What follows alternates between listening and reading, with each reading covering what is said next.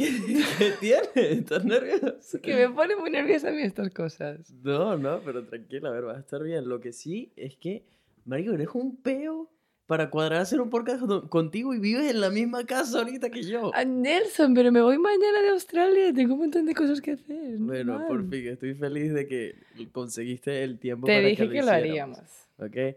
Así que rueda la intro.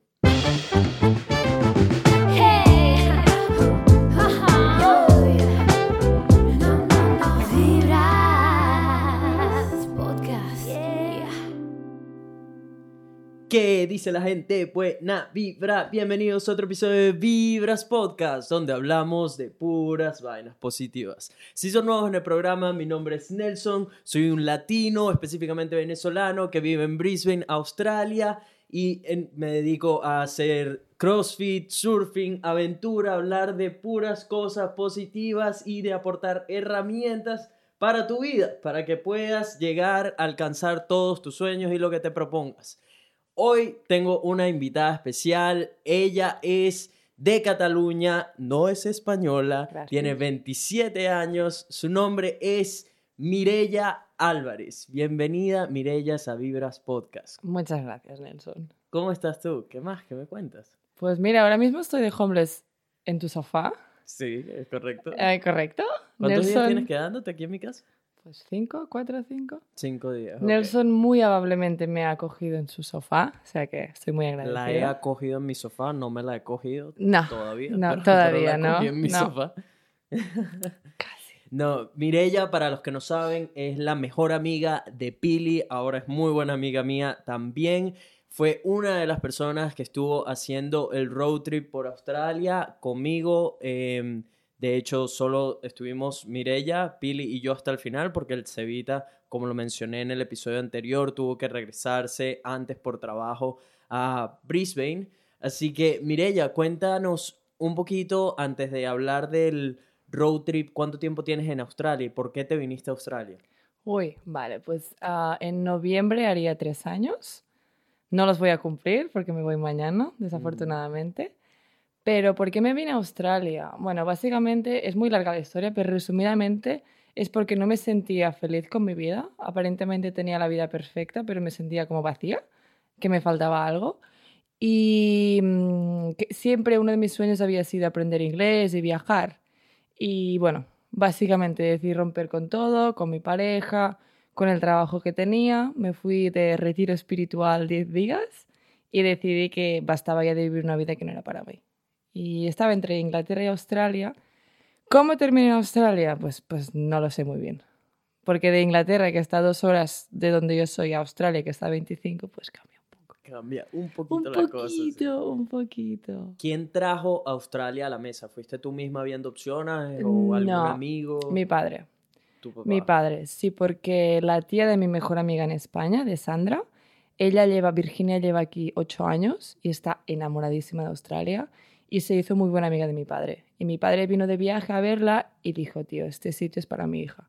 Vino y me metió, me empezó a hablar de Australia, Australia, Australia. Empezó a venderte. Y yo pensaba, ¿por qué me vende a Australia? Porque mi trabajo era llevar su empresa, que mi padre estaba semi retirado Ah, sí. viajando. Así que yo pensaba, ¿por qué me dice eso? Pero se quedó así. Y a los meses, cuando yo tuve mi crisis de no soy feliz, fue cuando dije, tío, lo cojo. Y casualidades de la vida, esta chica, Virginia, se quería ir de vacaciones a España y necesitaba a alguien que le cuidara su casa y sus perros durante un mes. Que tiene Aquí perros. en Australia. Sí, que sus perros son vegetarianos. y Nelson, Nelson se ríe, le hace mucha gracia. Eso no tiene sentido para mí. Los perros son vegetarianos. Sí, ¿Cómo está es muy. marico? Porque ella es vegana y considera O que sea, los, ella los convirtió en vegetarianos. los convirtió, los convirtió. Pero esos perros son O sea, si guapísimos yo- y súper ya va, sanos. dime algo. Si yo les pongo carne, esos perros no se la comen. A ver, yo creo que sí, por instinto. De bolas que se la comen, Mm, marico. No sé, ¿eh? Yo una vez lo probé y se la comieron, pero no digas nada, Ah, porque Les diste carne, qué rata, marico. una loncha de pavo, pero ella nunca lo va a saber porque me mata. Sí. Bueno, tú te sentías en familia con esos perros porque tú eres Sí. vegetariana. Sí, total. O sea, eran como mis hijitos. Totalmente. ¿Cuánto tiempo tienes siendo vegetariana? Mm, pues si llevo casi tres años aquí, pues casi cuatro años. Casi cuatro años. Sí. Sido un montón. En esos cuatro años has comido algo de carne. Sí, Si has comido. sí, sí, sí. No mucha, muy poca. Puedo contar las veces, pero Mm. sí. Cuando la has comido es porque no te queda otra opción o porque te sentías bajo presión, porque, ¿por qué la comiste? Mira, am, honestamente creo que no, hay, no ha habido ninguna vez que no tuviera opción. Siempre hay opción. Eh, básicamente la comí porque lo sentí. O sea, yo soy una persona que hace lo que siente. Y yo no considero las cosas absolutas. Soy flexible. Mm. Entonces, sí, dejé de comer carne porque mi cuerpo lo sintió, pero también soy partidaria que si en algún momento quiero comer carne, O sea, fue La voy a comer. simplemente tú misma, Sí. tu cuerpo pidiendo, Sí. hey, quiero Sí. un pedazo de carne Y lo, lo gracioso fue es que las veces que he comido, he comido una hamburguesa de pollo del McDonald's, pepperoni. Han sido cosas muy randoms Ah. en espacios de tiempo de 4, 5, 6 No, un meses. filete, una vaina No. Nunca, nunca, nunca, nunca. ¿De dónde vino el ser vegetariana? ¿Por qué te convertiste en vegetariana? A raíz de mi crisis, Ajá. to- todo vino... Todo, Todo vino de la mano. Sí, todo vino de la mano. Yo siempre había dado mucha importancia a comer sano, a cuidarse, al deporte. Y no sé, ah, me fui a estas vacaciones espirituales. Casualmente ¿Dónde fui fueron esas vacaciones? en Menorca, en las Islas Baleares, Mm. en España. Casualmente, en la casa de la persona donde estuve, ella era vegana y me introdujo en la cocina. Y me sentí tan en paz conmigo misma que dije, y mi cuerpo y cómo me sentía, y dije, ¿por Esto qué no? para mí. Sí. ¿Por qué todavía no has dado el salto completo y convertirte en vegana? El queso. No puedes. No negarlo, el puedo. queso, marico, es muy No arrecho. puedo. Y lo he intentado con el queso vegano, pero ¿Y qué tal sabe el queso vegano? está No, no, bueno. Pero es que yo, por ejemplo, el queso de cabra es mi favorito. Marico. Y, y Pili anda no hablándome del queso suyo de allí, no, que le tengo Ese que es probar. otro nivel, man. El queso frito de Fuerteventura. Cuando viajé a España con Pili hace un año y pico, yo quedé enamorado de ese queso, man. El papá nos llevaba a comer en un montón Ay, de restaurantes y todo el tiempo era quesito frito. Marico, lo Qué amo, ganas. bicho. Tengo un montón de ganas de probarlo. Buenísimo. Mucho. Porque sabes que en Venezuela, por ejemplo, yo no tenía ningún amigo que fuera vegano o vegetariano. De hecho, para mí esos términos Nadie. eran vainas que tú veías en las películas. ¿En Para mí, serio? en Venezuela nadie es vegano o vegetariano. O por lo menos en mi círculo social nadie era vegano Madre mía. Nos crían comiendo, ¿sabes? Carne. pollo, parrilla, esto, aquello. No existe ser Qué vegano o fuerte me parece. Eso para mí confirmé que era una realidad cuando llegué aquí a Australia, donde hay una moda ahorita de ser vegano Sí, que no tiene sentido, se está saliendo de control. Todos los restaurantes son veganos, todo es esto, todo es vegano y todo es, eh, lo llaman cruelty free. Sí. Entonces dicen, soy Sí. libre de crueldad por el tema de, este los que hay detrás de los animales y todo eso. Eh, a ver, a mí desde que estoy acá y mientras más me informo acerca de el impacto, sobre todo el impacto en el medio ambiente, es muy grande. que tiene el- el- lo de la carne y todo esto, sí me encantaría en algún momento tener una plant-based diet, una, una dieta en base a plantas y eso. Em, pero creo que ahorita es muy complicado por el hecho de tener que aprender a qué Tienes que y aprender a no. comer, porque mucha gente se pasa, porque es como que mucha gente dice, vamos a ser vegetarianos Ah, o veganos. Honestamente, tienes que tener conocimientos de nutrición. O sea, al final nuestro cuerpo necesita unas vitaminas, unas proteínas, unos hidratos y mucha gente simplemente hace, venga. ¿Y qué pasa? Que es cuando dicen, "Ah, es que los veganos y los vegetarianos no tienen energía, siempre están enfermos. Si tú sabes lo que comes, vas a estar muy sano. Pero hay mucha gente que se lanza y no lo sabe. Dura un mes, tres semanas, no me encuentro bien, esto no es no para mí y aguanto, sí. vuelve. He escuchado varios casos de eso, entonces en el momento que lo haga me quiero como educar bien de cómo Esa es hacerlo. la clave. tener opciones, por supuesto, pues sí he probado comida vegana, he probado que sí el pollo vegano y esas vainas, y saben igual Mm. y algunos hasta mejor. Sí. Sí, a marico, obviamente, así que no es vegano, con un pollo que supuestamente no es pollo, pero sabe a pollo, no joda, de bola. Totalmente. Pero la otra es que esto me lo debaten muchos veganos, que cuando digo que sí creo que gastas más dinero siendo vegano, Hoy en día sí. pero eh, hay muchos que dicen que no. Entonces, Mario, ¿cuál es tu punto de vista Mi con respecto a la vista- parte financiera? Si quieres ser vegano o vegetariano orgánico, Porque, esa palabra es importante. a ver, tú puedes ser vegano o vegetariano y comprarte latas de beans en el supermercado, Mm. sí, y arroz. Serás vegano o vegetariano. Pero es que ser vegano o vegetariano no es solo lo que comes, es una filosofía de vida. Es de ¿sabes? dónde viene esa comida también. Es de dónde viene, es del proceso, si es procesada, si no lo es, es Mm. el sello orgánico, Mm, es las semillas que le añades, que son carísimas, mm. Las mezclas, los polvos, las especies, es todo un mundo. Entonces, Porque Para además no, mí- es, no es solo comerte un vegetal, es No. hacer que el vegetal sepa, sepa bien. Porque eso. yo cuando empecé me acuerdo que me los comía y pensaba, qué aburrido. Y tienes, tienes que aprender a hacerlo, Sí. ¿no? Y tienes que cocinar con un montón de cosas. Entonces, para mí sí que es más caro. A ver, si una persona come carne, pero a la vez también eh, come muchas semillas y cosas de estas y todo es orgánico, evidentemente será más caro para la persona que coma carne y orgánica. Pero si comes normal, o sea, Mm. carne del supermercado, lo que sea, y lo comparas con un vegetariano que lo come todo orgánico, todo no procesado, bla, bla, bla, es más caro. Es Hoy en caro, día, hoy en día sí. Sí, porque eso, no sé, para mí, en algún momento lo quiero hacer, en algún momento quiero hacer el cambio, pero quiero hacer el cambio bien y no sufriendo por lo que como, Claro. me explico.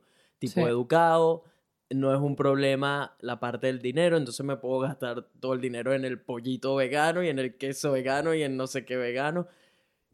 Creo que mi reto más complicado serían los huevos. Sí, porque tú comes Yo tantos como huevos. huevo. Yo en el viaje me quedé... No chinazo, para lo que, pues, si no sabes, Mireya, un chinazo es ¿Qué es cuando dices algo que se puede malinterpretar. Ah, vale. O sea, si digo, yo como bastante huevo, A ver, dicen que los tíos sé. comen muchos huevos... a ver, yo tengo sendos huevos, pues. Creo que un día lo vi. Tengo un huevo bastante grande y aparte lo acompañan dos huevos. Creo que lo vi un día en el ¿Tú lo viaje. viste en el que viaje, se creo? duchaba. ¿Ah? Es que Nelson se duchaba ahí en medio de la camper van del viaje. En plan, estábamos ahí sentados y se ponía a ducharse así. Porque Viste, sí. qué provocativo ese Tengo vídeos y todo, ¿eh? qué provocativo. madre Por, mía. por eso no me puedo ir vegano, por esos huevos venezolanos. no, mire, ya. em, qué bonito todo que hayas tomado esa decisión de dejar tu zona de confort y venirte a Australia. ¿Cuál fue el punto en el que te diste cuenta, en el que dijiste, ya, suficiente, no estoy contenta, no estoy satisfecha con mi vida, quiero un cambio y lo necesito ya? Y tiene que ser un cambio radical desde, o sea, pues, salir de tu pareja, de tu trabajo, de tu país, es un cambio bastante Sí. radical. ¿Cuál fue el punto donde tuviste esa conversación contigo de, ok, necesito un cambio y lo necesito ya? Tengo el día grabado en mi mente, además. Un día me desperté, vivía con mi pareja, teníamos nuestro pisito súper bonito y tal, y abrí los ojos y dije, no quiero estar aquí. Y le miré, y porque yo le quería muchísimo, estaba ¿Cuánto tiempo tenían viviendo juntos? Mm, Poco tiempo, ocho meses creo, no más. Pero está, o sea, yo le quería muchísimo. En aquel momento la relación no estaba funcionando muy bien, pero aún así yo le quería con todo mi corazón. Y dije, no quiero estar aquí. Pero bueno, yo soy muy emocional, así que dije, ah, me Puede fui que a sea algo trabajar. momento Sí, tal, sí, sí, sí, porque a mí me pillan y cuando me tiene que bajar la regla, tú lo Ya, comprobaste. ya lo comprobé, ya lo comprobé. Ajá. Pues me fui a trabajar, estaba en el despacho, un día súper busy como siempre, y estuve todo el día trabajando, llegaron las 6 de la tarde y me puse a llorar y decir, no puedo más. O sea, eso no es para mí. Tendría que ser la persona más feliz del mundo con todo lo que tengo, con este súper trabajo, las oportunidades que me da mi pareja, todos que lo tenía todo, económicamente estaba bien, estaba sana, hacía todo el deporte que quería, tenía dinero, una pareja que quería, aunque estuviéramos mal, mi familia, mis amigos, o sea, no podía pedir más. Y no, no, y aquel día dije, me acuerdo que terminé de trabajar, me fui al gimnasio a descargar y aún así después de hacer deporte me puse a llorar otra vez y dije, tío, No. No. tenías la regla en ese momento. no tenía la regla. Ok, eso es Raro, eso es muy import- importante. Variable importante. Eso es muy importante. Y no, no, no, y dije, tío, no puede ser.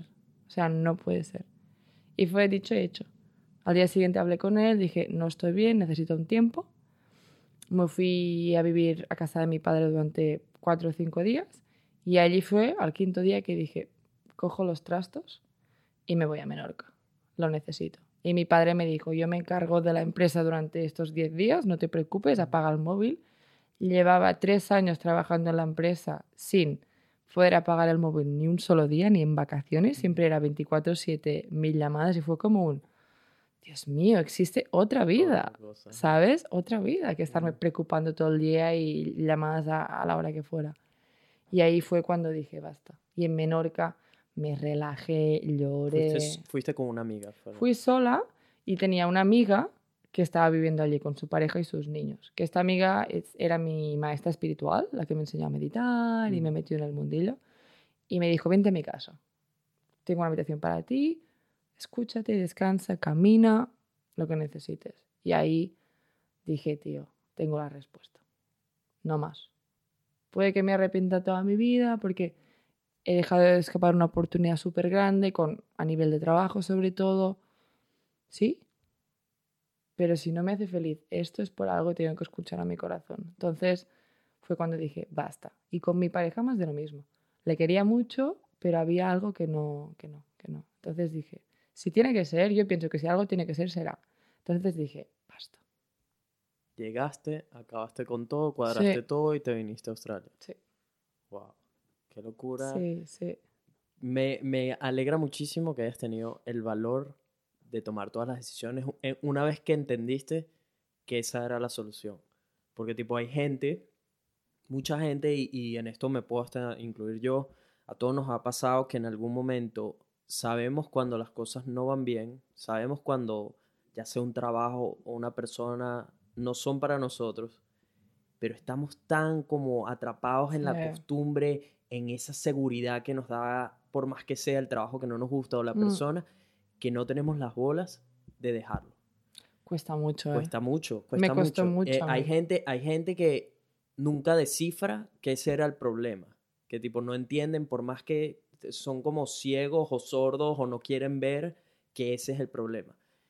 Y hay otros que lo entienden, Pero aún así no pero aún así no pueden. toman la decisión porque les da miedo la, eh, la incertidumbre que da dejar esa zona de seguridad, de confort para ir a, a buscar algo más. Y por supuesto siempre está ese pensamiento de qué pasa si no consigo a una mejor persona, qué pasa si no consigo un mejor trabajo, qué pasa si estoy en equivocado y estos eran, ¿sabes? No entendí las Bien los cir- sí, mensajes o los mensajes, señales. cómo era. Em, ahora después de que han pasado casi tres años desde que tomaste todas esas decisiones, mirando hacia atrás en retrospectiva, ¿qué piensas? ¿Crees que fue la decisión correcta? ¿Te arrepientes? ¿Cuál es, cuál es ahorita como la retrospectiva de todo eso? Honestamente, con una sonrisa alegre que me estás viendo, fue la mejor decisión de mi vida. No digo que valga para todo el mundo, porque a veces simplemente es que estás agobiado y necesitas un break, pero en mi caso fue lo mejor que he hecho en la vida. Porque, o sea, claro que ha habido dificultades por el camino, ¿no? Y dejar toda la zona de confort y lanzarte en un acantilado, saltar y decir, vale, venga, ¿y ahora que viene?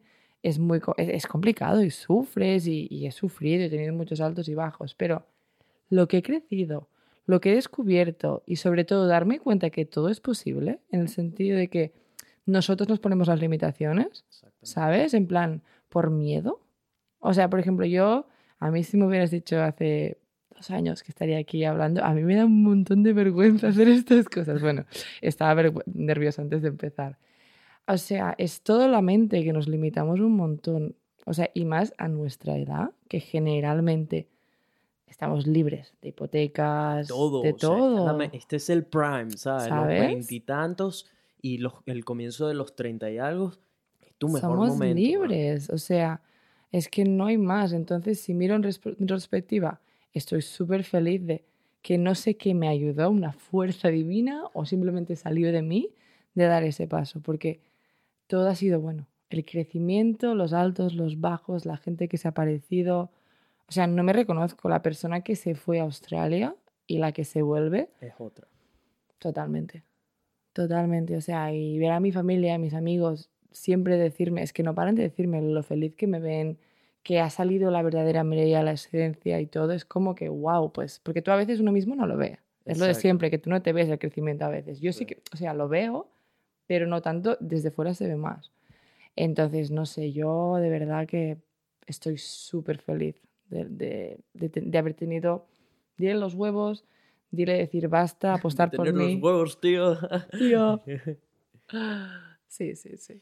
Cuando llegaste a Australia, más o menos resúmeme tus tres años estando aquí en Australia. ¿Cuáles fueron las dificultades, los retos? Llegaste con una visa de estudiante, Sí. si no me equivoco. Sí. Eh, ¿Por qué una visa de estudiante y no un working holiday, por ejemplo, que ustedes los españoles tienen, perdón, los catalanes, Catalanes. tienen esa opción? Pues buena pregunta. A ver, estudiante porque mi inglés era cero.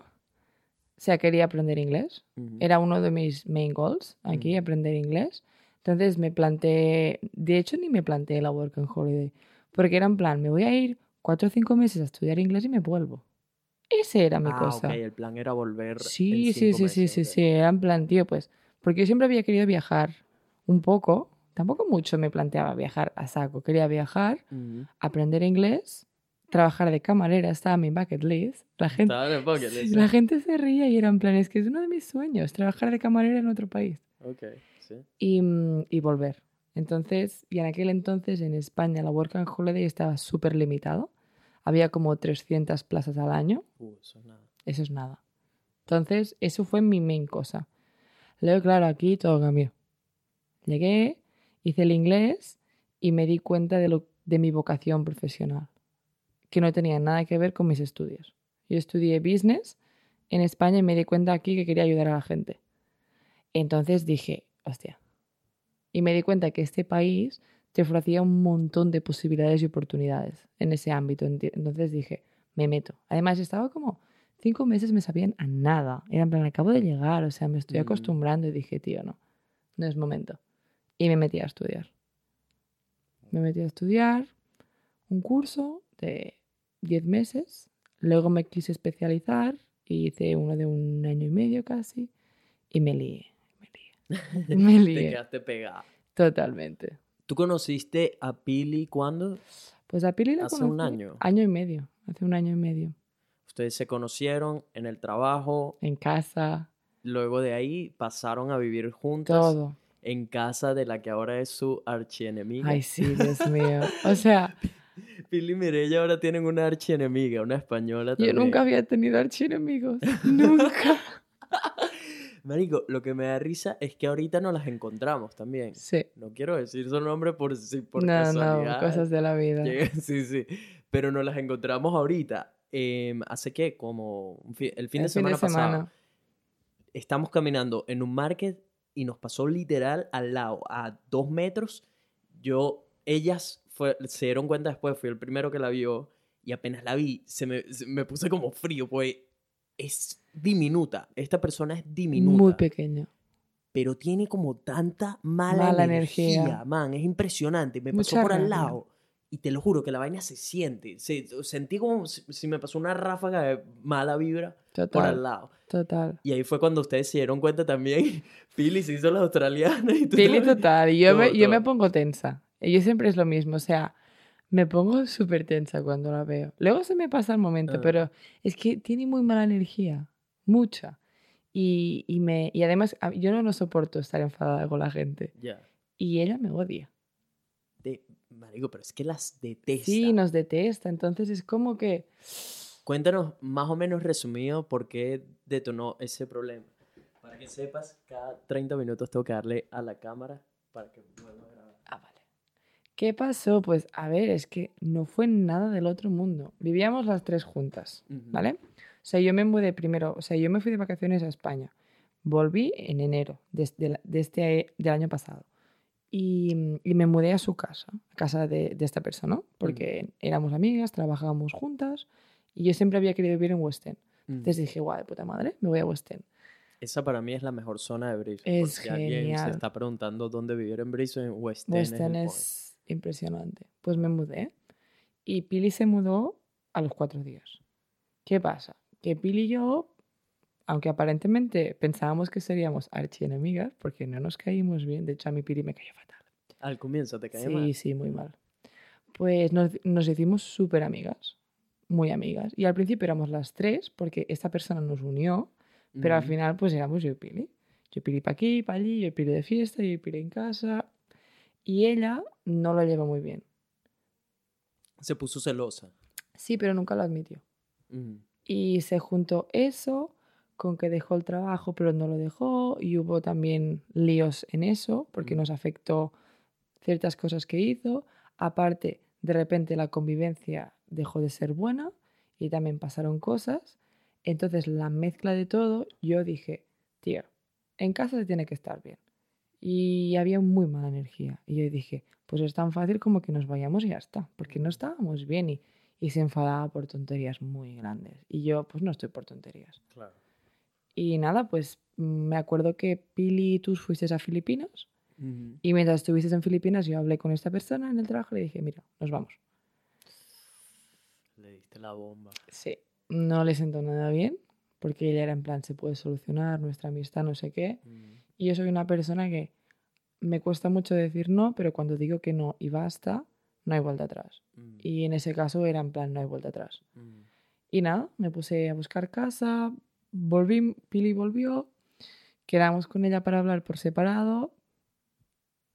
Es que la charla fue horrible, en plan, es una persona que no escucha, que no tiene autocrítica, Que todo tiene que ser como ella quiere. entonces, ¿para qué discutir? Y me sentí al final, me dio pena, porque pensé, pobrecita, o sea, Mm. vive en su mundo Mm. y no ve nada más. Entonces fue como un... Nos fuimos de casa, dejamos de hablar y ella, pues, a ver, es que no acabamos mal tampoco, simplemente hay gente que se entiende, hay gente que no se entiende. Mm. Y hay momentos de tu vida que te unes con alguien y luego creces y creces por caminos Sí, separados 100%.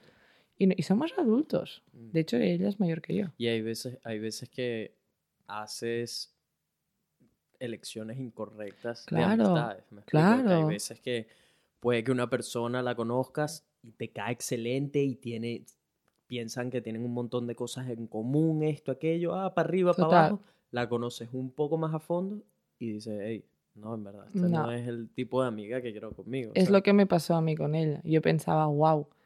De hecho, la admiraba. Y tiene cosas... admiraba. Sí, sí, sí. Y yo en plan, hostia. Y oye, tiene cosas muy buenas. ¿eh? O sea, no, no, no quiero decir ni que Mm. sea una mala persona ni Mm. nada de eso. Simplemente que pues con, conmigo y con Pili, Mm. no por A, por B, por C, no, no somos afines. Y valores. Valores muy distintos en muchas cosas. Y creo que fue elección errónea porque ne- nos llevábamos muy bien, sobre todo en el trabajo. Y yo pensé, guau, súper bien vivir con ella, con de colegas. Eso, eso es algo que, que veo mucho en ella eh, y que es bueno que de vez en cuando uno lo analice en uno mismo y es que va, va- es como si caminara a todos lados con resentimiento, con resentimiento Mucho. y algo de envidia, eso es lo que he visto en ella yo. Mucho. Eh, y es importante porque creo que esas son dos aspectos que te pueden destruir toda la vida. Totalmente. Envidia y resentimiento, emociones muy fuertes que si dejas que se acumulen y las llevas contigo a todos lados, no hablas de ellas, no las pones allá afuera, te pueden joder la vida entera, te pueden joder amistades, te pueden joder relaciones. Todo. todo. O sea, la maleta se tiene que vaciar. Así es. Si así no, es que al final tú, o sea, yo, es que yo no creo en las malas personas. Entonces, creo que las personas somos de una forma por experiencias que hemos vivido y actuamos en conforme a eso. Y yo creo que ella, por A, por B, por C, tuvo malas experiencias y es, tiene un, un papel de víctima, Mm. de rabia, de resentimiento que tiene que afrontar y superarlo para limpiarse, porque es que si no, nunca va a ser feliz. Y eso le pasa a mucha gente que no avanza por esos sentimientos, se quedan estancados. Justamente hice un tweet de eso hace un par de días, de que las emociones hay que, hay que hablarlas, las emociones Total. difíciles, las emociones, sobre todo las difíciles, porque las buenas es muy fácil ponerlas allá afuera, cuando estás contento, cuando estás alegre, cuando estás enamorado, etc. Pero el resentimiento, la envidia, eh, cuando estás molesto, todo esto, esas emociones también se tienen que hablar, todo eso se tiene que, se tiene que, las tienes que vivir también, no es cuestión de reprimirlas o no, No. no me, tienes que experimentarlas y tienes que encontrar cuál es el método que te resulta a ti para deshacerte de ellas, ya sea en algunos casos con el deporte, en otros casos escribiendo. Mirella, por ejemplo, he visto que tienes, que esa es tu manera de Sí. drenar el escribir, que esa es tu manera de documentar también lo que haces, todo esto.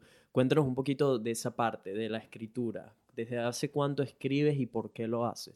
Desde pequeña. Mira, Mm. yo empecé de pequeña cuando, hace mucha gracia, cuando mi padre me reñía, Mm, sobre todo mi padre, cuando era pequeña, me, me, me- porque siempre me ha dolido un montón que la gente se enfade conmigo, ya lo he dicho antes. mm, Y, cuando, y como me sentía tan mal, tan mal, tan mal, me ponía a escribir, pues, como me sentía, sin darme cuenta, escribía palabras. mm. Y escribía, lo siento, y empecé así, y luego, pues, no sé, no me di cuenta, empecé ya de... Es que tengo diarios desde los ocho años, creo. Ah, huevona. Sí, desde pequeñísima. Mm, Entonces siempre ha sido para mí un hábito, épocas más, épocas menos, hasta que fui ya más mayor y cogí la conciencia que escribir me iba súper bien. Y es una cosa que para mí es fundamental. O sea, creo que, mira, en el viaje me tiré una semana sin escribir y me parecía que llevaba un año. O Tú escribes dos. todos los días. Sí, aunque sea una cosa que nunca me falla, tengo una por la mañana sobre todo que le llamo el diario de gratitud. Escribo tres cosas por las cuales estoy agradecida, Mm, ¿Y importante, Agradecimiento. mi intención del día, lo que sea. Mm. Hoy me propongo tal, Mm. hoy cualquier tontería. Eso al menos tiene que pasar. Eso es un tip brutal para cualquier persona que está buscando hacer sus sueños realidad. Em, ese tip, de hecho, no sé si viste que está en el libro que estamos Sí, leyendo. sí. Eh, ya se lo terminó. Yo estoy, como les Casi. comenté en el episodio pasado, todavía estoy a punto de terminármelo. El The 5 AM Club de Robin Sharma. Para los que me han preguntado, no, el Team 5am no vino de esto. El Team 5am nació sin yo conocer que había un libro que se llamaba El Club de las 5am. Em, pero el libro está brutal Brutal. Para entender todo lo que tienes que hacer para perseguir esos sueños, para hacerlos realidad, hábitos que simplemente te van a ayudar y te van a hacer construir la mejor versión de ti mismo. Y una de las cosas que recomiendan en el libro es eso, es escribir cuál es la intención de tu día, cuál es tu misión básicamente ese día. Em, quería hacer una nota en eso que dijiste de que crees que no hay personas malas en el mundo. Porque sabes que yo pensaba exactamente igual. Y hay un podcast que tú lo has escuchado conmigo que se llama Joko Willing, Sí. donde él es un ex Navy SEAL. He hablado de él anteriormente en el podcast. Si no lo conocen, búsquenlo. Brutal. El tipo Una habla guau, de, mm, de liderazgo, de te da inspiración, esto, aquello, de cómo atacar el día, esto. O sea, es un tipo de que estuvo, que por supuesto, por ser Navy SEAL, tiene hábitos bastante fuertes y esto, aquello. Pero es muy interesante, 100% recomendado. Y él, en varios podcasts, habla de historias donde la maldad se ha hecho presente. Y él mismo dice, tipo, sé que hay gente que no cree en la maldad, pero tienen que escuchar este tipo de historias para entender que la maldad sí está ahí afuera y está ahí porque tiene que haber un equilibrio como en el mundo y por Total. supuesto está la parte buena que la combate y todo eso. Y cuando escuchas ese tipo de historias donde, qué sé yo, ¿sabes? Tipos que eh, cometieron genocidios, Sí, todo eso. ¿sabes? Y gente que solo buscaba estar en el poder a como el lugar, lo bueno el gobierno de Venezuela también, estos tipos, este régimen que solo ha buscado estar en el poder a como el lugar, llevándose por medio a quien sea, estudiantes, enfermos, de todo, hundieron a un país entero con el fin de estar ellos bien. Entonces es ahí cuando uno se pregunta, tipo, ¿de verdad es que no hay maldad? ¿De verdad? ¿Me explico? Entonces, Sí. no sé, me, eh, es como algo, como te digo, yo era de los que decía, no, marico, la maldad no existe. La maldad no existe, eh, son personas que simplemente tienen problemas y no saben cómo Gestionarse. gestionarse o, o tiene, los criaron de la manera que no era o estuvieron, crecieron viendo lo que no era. Pero después de escuchar todas estas historias y ver lo que ha pasado por mi país y todo eso, creo que si hay gente que nace para como para hacer una especie de equilibrio, me explico, de tipo que tiene como o quizás algo que me ha gustado ahora es verlo como esa gente mala o que hace cosas malas están ahí para sacar lo mejor de los demás. Porque cuando tienes a una persona que está haciendo cosas que no son o que afectan a muchos otros o a su entorno, etcétera, o que tienen ese, esa misión de voy a joder todo lo que pueda a todo lo que me rodea, de alguna manera saca lo mejor en otras personas. Todas esas situaciones. Por ejemplo, el- el- la situación de Venezuela con, este, con esta dictadura y todo esto, ha sacado lo mejor de muchos de los venezolanos.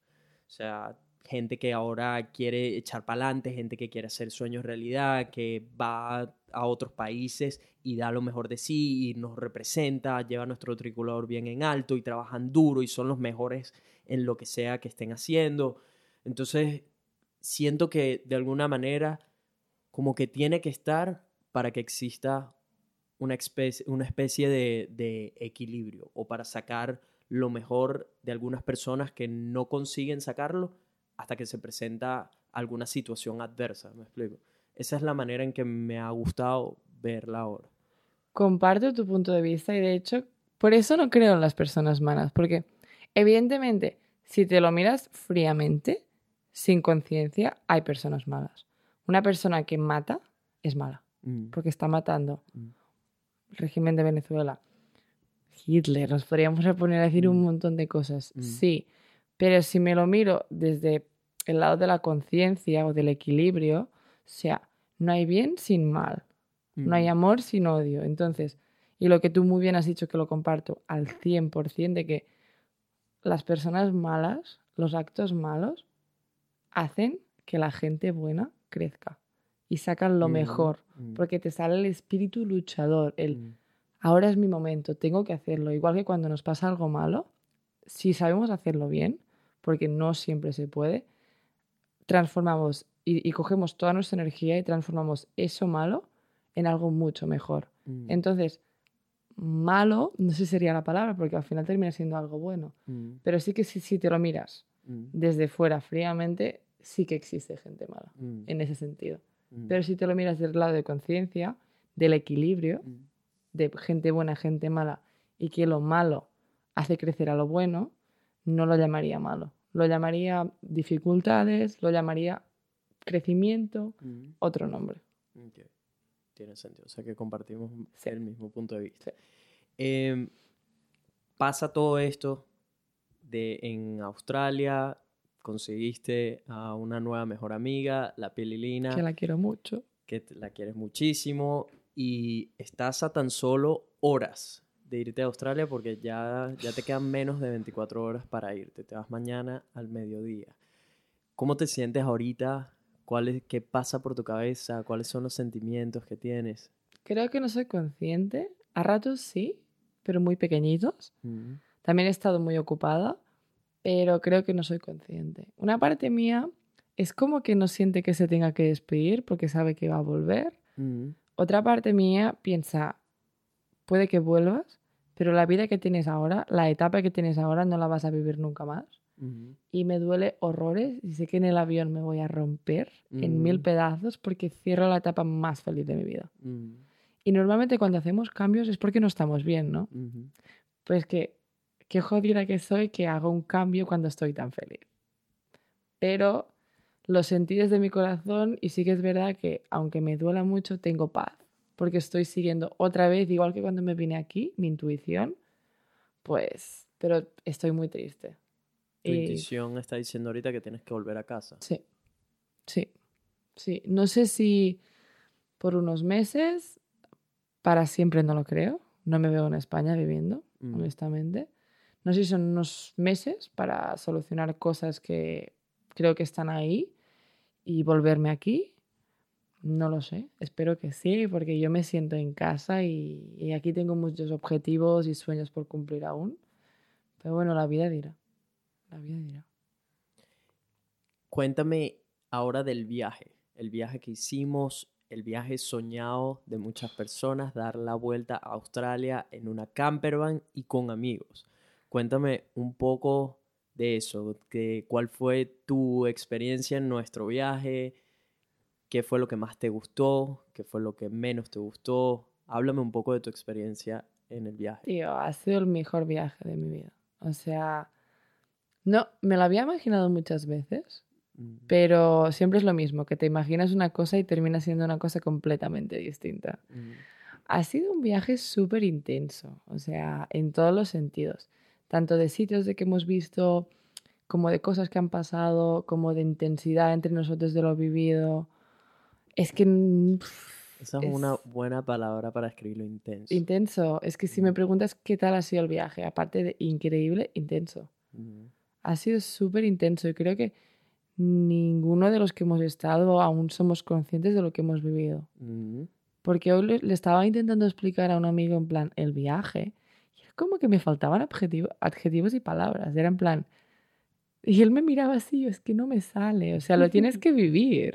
No sé. Lo que más me ha gustado, honestamente, yo más que de sitios soy de personas y de, de cómo me siento. Soy muy así. Tú me puedes poner en una puesta de sol preciosa, pero si estoy mal y no me siento bien y, y con las personas con las que estoy no, va a ser la mitad de bonita. Entonces estoy súper contenta con las personas con las que he hecho el viaje, muchísimo. O sea, no me lo esperaba. No, no porque no me esperaba que fuera mal, ni mucho menos, pero nunca sabes, cuando estás co- conviviendo con alguien 24/7, no sabes qué puede pasar. Y aunque con alguien, lo que hablamos antes, te lleves súper bien y tengas un montón de cosas en común, es que es súper normal que pasen cosas y que luego puede que no seáis tan amigos como te piensas. Pero la verdad es que me quedaría con las personas que he hecho el viaje, sobre bonito. todo... Se lo dije a Pil el otro día de haberte conocido a ti mucho más. La verdad es que me he, llegado muy- me he llevado muy buen regalo. Ay, que me voy a poner romántica.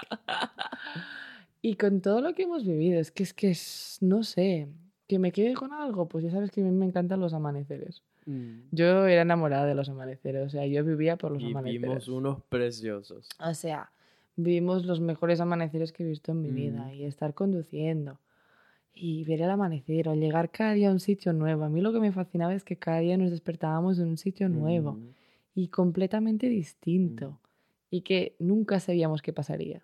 Nunca, Nunca teníamos idea. nunca. Y no sé, es que fue como mágico todo. Esa La libertad verdad, que esa te da la libertad. A mí, o sea, y es una de las cosas, me, me gusta mucho este viaje porque para mí simboliza una de las cosas que he vivido en Australia, el confía en la vida, ¿no? Mm. Y deja que la vida te sorprenda. Pues es que el viaje fue así, ¿no? El improvisar, el- la, la libertad, el cada día en un sitio distinto. Aunque teníamos planes, evidentemente, porque estábamos muy cortos de tiempo. Pero no sé, no sé, ha sido como un wow. No sé. Sí que es verdad que he tenido mis momentos, normal, porque soy una persona que es mucho de mi espacio. Mm. Y eso de estar todo el día ahí pegados, pues... Eh, que eso hay que ponerlo como en perspectiva, de tipo, piensen que estamos en la misma van durante cinco semanas durmiendo al lado uno del otro, compartiendo todo.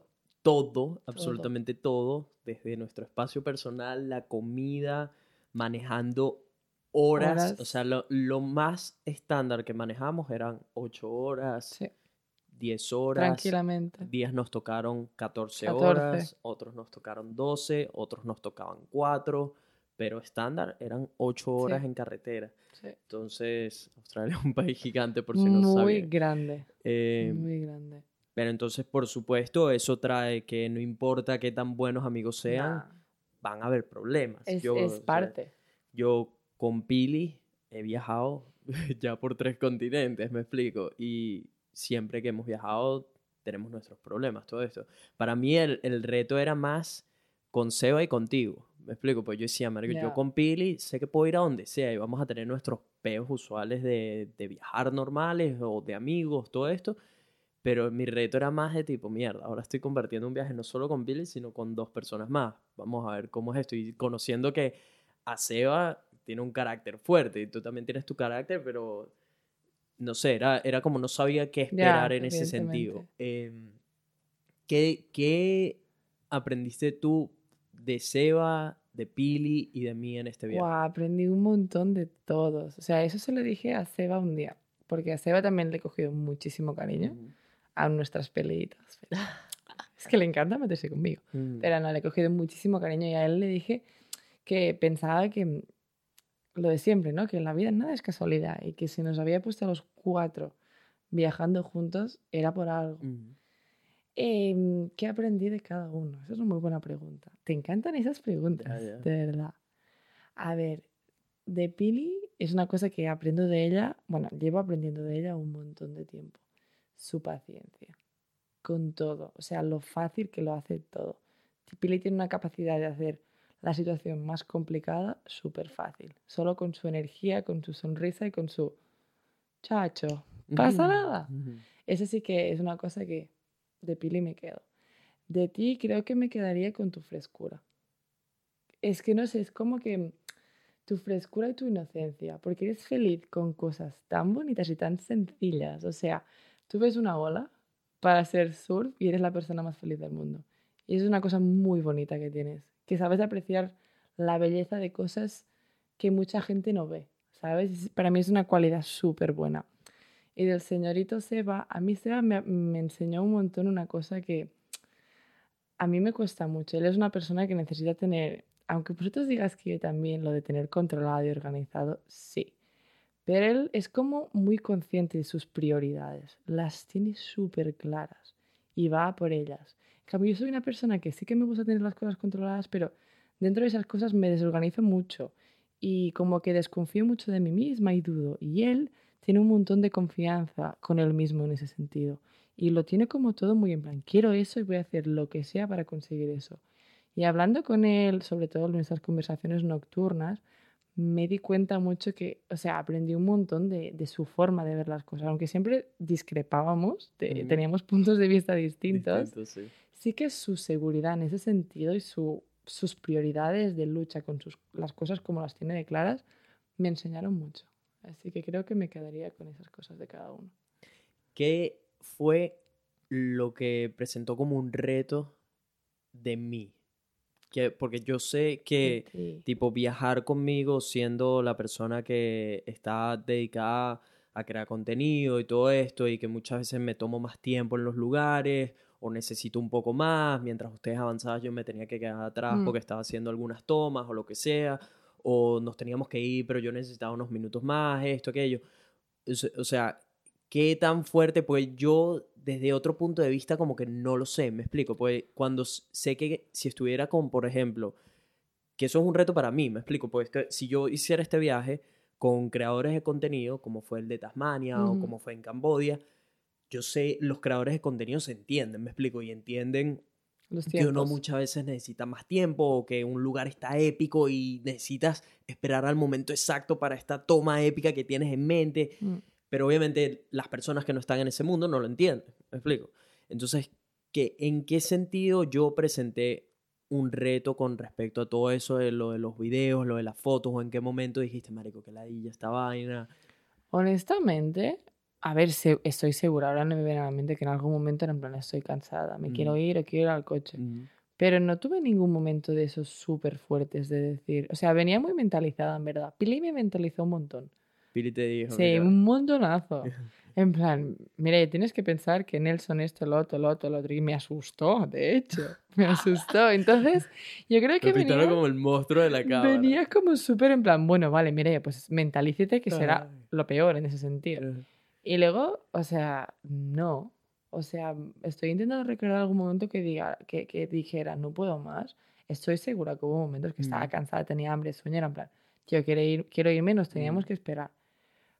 Pero la cosa buena que teníamos es que si nos queríamos ir, nos íbamos a la van, mm. normalmente. Entonces, así momento fuerte, ahora mismo no me viene ninguno a la cabeza. Me viene a la cabeza momentos de chequear playas y de surf que te quería matar. En esos momentos sí que me la cabeza. Que me paré un montón de veces a chequear la ola, Eso ¿sabes? sí, en otro sitio, no sí, sé qué. eso sí. Porque esa, esa es tipo otra Eso que es complicada. Pues, Mario, el surfing, dependiendo del sitio donde estás, dependiendo del día, de las condiciones que Lo he aprendido. ¿sabes? La ola no, no es tan sencillo como decir, tipo, si es una cancha de fútbol, vas a la cancha de fútbol y ya. Me explico, no pasa nada. El surfing es- varía dependiendo de las condiciones. Tú puedes estar en un pueblito donde hay cuatro playas distintas, todas a distancias distintas, obviamente, y donde la ola puede que esté buena en solo uno de esos lugares, como puede que esté buena en todos, como puede que no haya ola. Entonces, muchas veces eso, entender cómo puede pasar cuando llegamos a Newcastle, por ejemplo, que fue donde la estuve paseando y buscando donde la- era la ola buena, y era por eso, porque de repente tenías una playa donde la ola estaba épica pero está súper grande, las condiciones están muy complicadas, no se puede meter cualquier persona ahí, ok, hay que buscar otra ola donde sí pueda meterme, todo esto. Y, y por supuesto yo sé que eso que ladilla, marico, que Eso sí. ladilla andaba para arriba Eso sí que este había momentos imbécil. que era en plan, joder, estoy perdiendo el tiempo.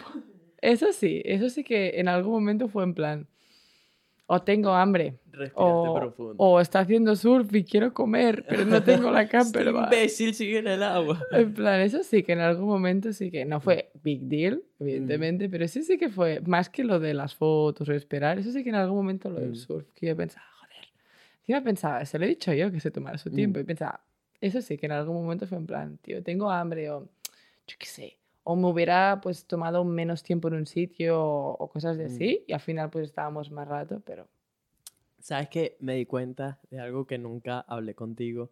eh, que bueno, que obviamente ya no importa, pues ahor- ahorita vamos a estar a distancia, pero me di cuenta que cuando en el- durante el viaje llegamos a tener algún momento donde o yo me molestaba contigo por algo o tú te molestabas conmigo por algo, como que no nos lo decíamos directamente, sino No. que todo lo traspasábamos por Pili. Pili, pobrecita. Que marico, es algo que nunca entiendo porque tipo, porque ya teníamos, Pobrecita. en verdad, ya teníamos la confianza. Sí, para pero el no tipo sé ese- por qué pero por alguna razón era como Pili que... siempre está en medio. Exacto, nos tragamos la vaina y después se lo soltaba por el filtro de Pili. Y luego Pili venía a mí y me decía, es que Nelson no sé qué, no sé cuántos, o te venía a ti, es que Mireia, y yo, que yo luego lo pensaba, pensaba, pero qué tontos. ¿Por qué no lo hablamos Sí, nosotros, pero- sino que usábamos a Pili por Pero es culpa de Pili eso, porque, ella se porque yo le dije una vez, si yo me enfado con Nelson, no te metas, Mm, ¿sabes? No hables con él, mm, es una cosa mía. mm. Y ella, pues, se avanzaba y hablaba contigo, y era en plan, bueno, y al final, pues, haz lo que quieras. Mm. Pero sí, es una cagada, eso es verdad. Yo también lo pensé un día eso. Al final del viaje creo que era. Lo pensé y dije, joder, tío. Y usamos a Pili de intermediaria todo el viaje. Totalmente innecesario. Gente, cuando tengan problemas con alguien, Directo. directamente a la persona, no sea un intermediario, porque el problema era ese, que teníamos, los dos teníamos más confianza con Pili y Exacto. todo era a través de Pili. Entonces, pero así al final no se soluciona nada. Ya No. con nosotros más, pues ya habíamos tipo entrado en confianza, ya directamente Por podíamos eso las que era en plan y- decir, mira, esto me ha molestado, tal, Mm, ya mm. está. Pero no, Pili... A ver, fue culpa nuestra y de Pili, Mm. porque Pili también se ponía en medio. Pili nunca puso un parado a la vaina. No, ¿Cuál, ¿Cuál fue tu lugar favorito de todo el viaje? Si pudieras volver ahorita a uno de los lugares en los que estuvimos, ¿a cuál irías? Fremantle me enamoró, o sea, Ah, me yo sé que te enamoraste de ese pueblito, Fremantle. O sea, era súper fue súper feliz, no me quería ir, ¿eh? Es un pueblito a 20 minutos de Perth que está increíble. De verdad que, mm, no sé, a mí ese sitio me, me cautivó. ¿Qué fue lo que más te gustó de ahí? No sé, la energía, la- no sé, en plan, que me sentía un poco en casa, Mm. porque es como que estabas un poco en Europa, en Mm. Australia. En plan, lo bueno de Australia y lo bueno de Europa. Mm, La mezcla, no sé, fue súper bonito. Ahora mismo me quedaría con ese sitio que yo viviría, ¿eh? En Fremantle, En tranquilamente, Fremantle, tranquilamente. Si mira universidades y te dije, bueno, Ah, como sí, tengo que volver a hacer el máster, a ver, ah, Mira, imagínate. Y me quedo, pero me quedo en, un momen- eh, en ese momento porque me encantó. El día de, mm, creo que fue Exmouth, Exmouth, ujú, que tú hiciste surf por la mañana, vi el mejor Amanecer amanecer estuvo de precioso. todos. O sea, Sí. Fue idílico, sentada a las rocas, hablando con Pili, una conversación importante, profunda, viendo eso. Se me Sí, saltaron las lágrimas y Yo todo. no paraba de gritar en el agua. Le decía, marico, no puede ser. La gente volteaba y me veía. Sí, No, fue impresionante, impresionante. Es que es muy difícil quedarte con un Mm. sitio. Hemos visto tanto que Mm. no... Esperance también es Wow, muy es de bonito, mentira. o sea, es impresionante. Margaret River, es que Mm, hay un montón de sitios. Broome, pero no viviría en Broome. mm. No sé, hay un montón de sitios, o sea, me... Bueno, Sydney me cautivó. Ni esa ciudad. en wow. contra de todas mis expectativas, Mm. de que casi lloro en la Opera House. o Yo, sea. yo sigo, yo desde el viaje pienso que Sydney es mi lugar. O sea, que eventualmente voy a terminar en No sé Sydney. cuántas veces te lo dije, lo de Sydney. Ya. Tienes que ir. Es que es una ciudad que lo tiene absolutamente todo, man. Todo y la Todo. facilidad de la playa, tan solo minutos y playas épicas y con buena vibra y esto y aquello. las montañas también a una hora, Todo. puedes hacer snowboarding, ¿sabes? Todo. De verdad que Sydney, wow. es impresionante, todo, o sea, me- no sé, caminas por la calle, es que es todo, no sé, es un sitio que... Lo único que vi negativo de Sydney eran las colas, man. Y el Sí. ajetreo, como, ¿sabes? Porque es una gran una ciudad, gran es- ciudad. es la cosa de las, gran las grandes ciudades. Pero aún así, yo creo que si vives en un suburbio, sea Bondi o sea cualquier sitio, no, no tiene que estar tan mal. Y la cosa buena de Sydney es que tienen el metro. Mm, Que eso, por ejemplo, en Brisbane, eso si lo comparas con Brisbane, que vamos con el bus o con el tren y que no, Negativo. negativo, pues yo creo que Sydney tiene una cosa muy buena. Así que, bueno, ya te lo dije, que tu, tu sitio es Sydney, te tienes que ir de Brisbane. Te preguntaría cuál fue, qué fue lo que menos te gustó del viaje. Pero creo que sé cuál es la respuesta a eso. Cuando la cagué. Cuando la cagaste, exactamente. Ay, qué Esto yo lo vergüenza. mencioné en el episodio pasado, que fue la única complicación mecánica por la cual tuvimos que parar el viaje. Cuéntanos qué fue lo que sucedió. Ay, Dios mío, vais a pensar que soy estúpida. Bueno, yo, lo pensé aquel día. Pues que puse el petrol que no era. En la van.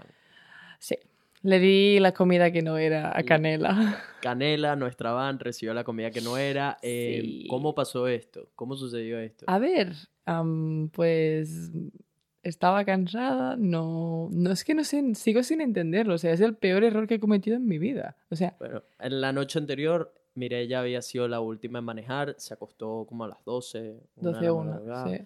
Eh, se levantó de primera a las 6 creo, se pasó de una adelante a manejar. Eh, lo siguiente fue que paró en una bomba en algún Y, momento. y no, y creo que simplemente estaba tan, había puesto gasolina tantas veces y tan normal que ni Mm. chequeé y metí. Y nada, yo pues tan tranquila, paramos a desayunar, arranco y digo... Yo me levanto, le pregunté, Mireya, ¿quieres que maneje? No, no, yo voy bien, de esto, aquello. Em, te había preguntado antes también. No me acuerdo de eso. Yo, sí me acuerdo que me levanté y te dije, Mireya, yo estoy nene para manejar. Me dice, no, no, no, tranquilo, yo manejo, que prefiero manejar ahorita. Yo, bueno, ok. Es que me gusta Se mucho conducir cuando sale el sol. Ya. Em, se paró, puso la gasolina. Yo a todas estas me levanté, estaba, venía durmiendo en el baño. eh, en el baño, fui al ¿En el baño. baño? Sí, sí, venía durmiendo atrás en la van. Fui al baño, regreso a los 16 kilómetros. Después de haber arrancado de la bomba, decidieron que nos paráramos a comer. eh, nos paramos, desayunamos. Lo siguiente fue que el carro no prendía. Y me pareció muy extraño. Después de hacer unos intentos, se me ocurrió que pudo haber sido algo de la gasolina, porque no tenía sentido que la van venía funcionando y de la nada falló. Le pedí la factura e instantáneamente, mire, ella se puso, no, no, no, pero yo eché petrol. yo De eché hecho, me petrol". ofendí. Yo Sí, pensé, sí, me está diciendo que he puesto el petrol que no es. Ah. ¿Perdona? Y le dije, déjame chequearlo, déjame chequearla. Que Piri lo intentó Sí, esconder. sí, Y Pili era la que estaba viendo los papeles y vio que, mire, ella la había cagado y me dice, no, no, no, esa no es la factura. Le dije, claro que sí, dame esa. Cuando veo, la factura decía así en mayúsculas, diésel. Me quería morir. Literal. O sea, creo que ha sido. A ver, he pasado muchas cosas en mi vida, pero en Ah. plan, de errores, el peor error de mi vida. O sea, no sabía dónde meterme. Ya, o que sea, tu cara fue, tipo, Me quería marico, morir, o sea, que- trágame tierra. era en plan, ¿cómo la puedo cagar de esa forma tan estúpida además? Mm, O sea, ya. Y además que cuando cometes un error que solo te perjudica a ti, bueno, te jodes. mm. Pero cuando perjudicas a más gente, o sea, fue como un... ¡Wow! Fue un momento súper heavy. O sea, me quería morir literal. Porque el error implicaba que ya no íbamos a poder continuar el viaje, nos íbamos a tener que parar quién sabe dónde, Sí. a que un mecánico reparara, la reparación no iba a estar cubierta por nuestros seguros porque fue negligencia y que era muy- había un escenario muy probable, probable. donde el viaje iba a terminar Sí. donde ya los, nos dijeron lo- la compañía que rentamos, nos dijo si el carro estén preparados, que puede ser que tengan que pagar de 10 mil a 20 mil dólares por si hay que hacerle el motor completo al carro. En ese caso, pues se cancelaría El viaje. el, el- su Servicio, todo, lo sí. que todo, todo lo que contrataron se cancelaría Em, por supuesto ya lo pagamos, perderíamos el resto de- del viaje y dinero. Em, y la única solución que nos estaban planteando era de dar un bond de 5 mil dólares para que nos dieran otro carro y continuar, pero Teníamos que pagar el carro. tenían que además. pagar el y pagar encima de eso el carro dañado. Entonces, por supuesto, era una opción que es- estaba, estaba bastante complicada. Em, total que nada, pasó todo esto. eh, al día siguiente nos, tu- no- mandaron una grúa a que nos buscaran, dormimos en Adelaide. Pasamos un día, ente- dos días enteros en Adelaide hasta que recibimos la buena noticia de que la reparación, ellos nos habían pedido 2.500 dólares Ujú. em, para que comenzaran a reparar y si necesitaban más dinero ya iban a hablar con nosotros, pero necesitaban eso como mínimo para, para empezar a solucionar todo. Em, total que nos llamaron, resulta que la reparación iban a ser menos de 2.500 dólares y nos iban a tener el carro listo después de al final de ese segundo día.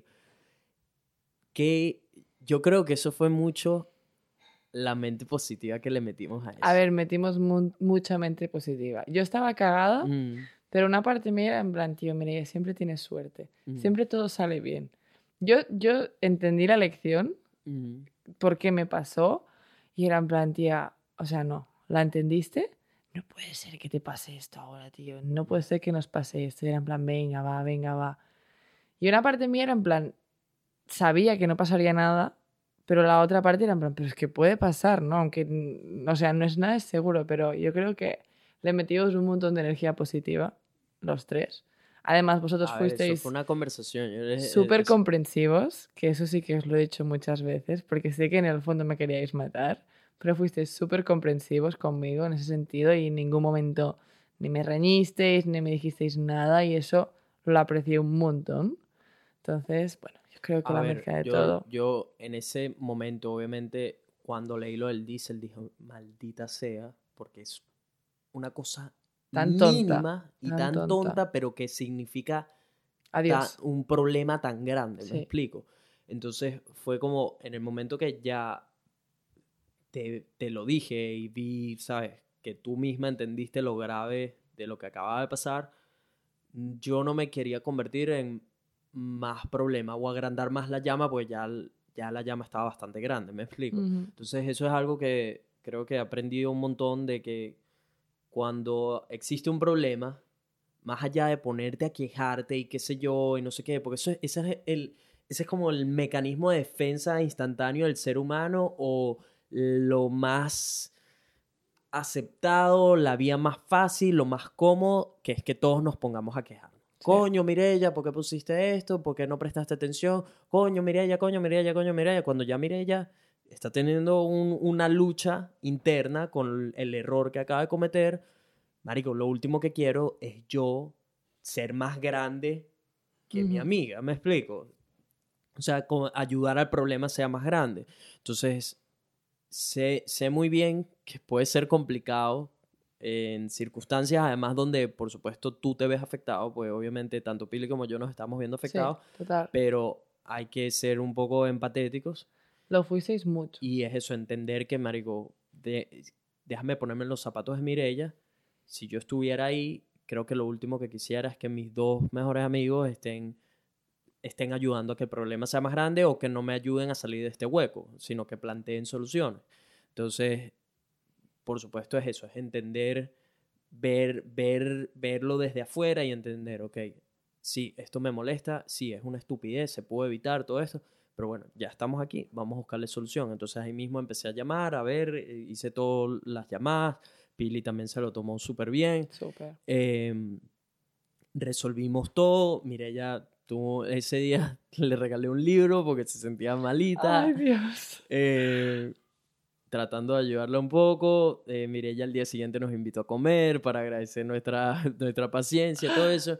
Eh, pero al final creo que fue algo que unió más aún Sí, nuestra eso sí. amistad, eh, una experiencia de vida, por supuesto, que ya, ya que ahora sucedió, tuviste tiempo de digerirlo, encontramos la solución y todo eso, que al final eh, son historias, me explico, son historias de, mira, una ver. vez nos quedamos accidentados. Eso lo esto. vamos a recordar siempre. Claro, por supuesto. Pero ¿Qué, f- qué quita- fue lo que aprendiste? ¿Qué fue, ¿Cuál fue la lección de esto?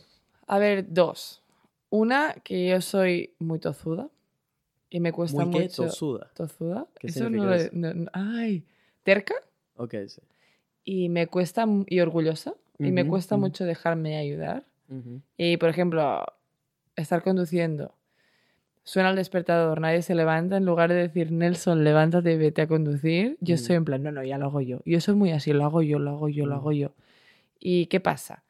Que tengo que aprender a- a dejarme ayudar. Y dos, que no me fijo en los detalles. Muchas veces por ir rápido, por pim, pam, sí, no sé qué, no me fijo en los detalles. Y son dos cosas que tengo que trabajarme un montón y lo sé. Y justamente el día anterior estaba escribiendo y estaba hablando de ello. Cosas que tengo que mejorar. Y estaban en mi lista. El día anterior, ¿eh? Día siguiente, ¡pam! Gracias, La vida. vida, la vida dándote una lección. Pero muy Ah, grande, querías además. aprender de fijarte en los detalles. Te voy a, te Toma voy a uno dar una grande. clase. Toma uno grande. Em, Sabes que esa es una de las cosas que más me dejó mi carrera de odontólogo y es prestar atención a los detalles, porque cuando trabajas en dientes y esto y estás haciendo reparaciones, sobre todo en dientes anteriores, etcétera, tienes que ser muy cuidadoso con los detalles. Todo viene a, a me- a milímetros todo es en base a esas medidas, pues estás trabajando en algo diminuto, ¿me explico? Entonces siempre como que trato de aplicar eso en la medida de lo posible en las cosas de mi vida y en especial ahora que hago estos videos y todo esto, lo que me diferencia o, y me va a diferenciar de otras personas es cuánta atención pongo a los detalles en cada video que hago, en cada foto que edito, cuánto, cuánto detalle hay en mi edición, en mi manera de contar la historia que estoy haciendo y todo eso. Entonces es, es algo que creo que es muy importante para todo lo que haces en tu vida. Creo que es algo que te va a salvar de muchísimos problemas cuando uno se fija en los detalles, porque muchas veces las cosas que parecen insignificantes pueden traer problemas gigantes, como este, Este. caso. Entonces es eso, nunca se confíen, siempre presten atención a los detalles, a los pasos que hay que seguir para realizar algo, no traten de cortar esquinas, porque ahí es cuando vienen los problemas, cuando uno quiere salir del paso, hacer algo que es rutinario, como poner gasolina, miren en lo que se convirtió por simplemente no prestar atención a cuál era el- la que se estaba agarrando. Entonces, pero bueno, son lecciones de vida, me contenta muchísimo que hayas aprendido, no puedo esperar a que la gente vea esa parte en video. Dios. Y ahora, Mireya, Mireya, ya hablamos de todo lo bonito y todo eso. Ahorita vamos a hablar de, de lo bueno, lo que la gente estaba esperando, de, de tu vida amorosa y todas esas cosas. Ay, vida Porque amorosa. mira que, que tú, tienes, tú tienes cuentos muy buenos.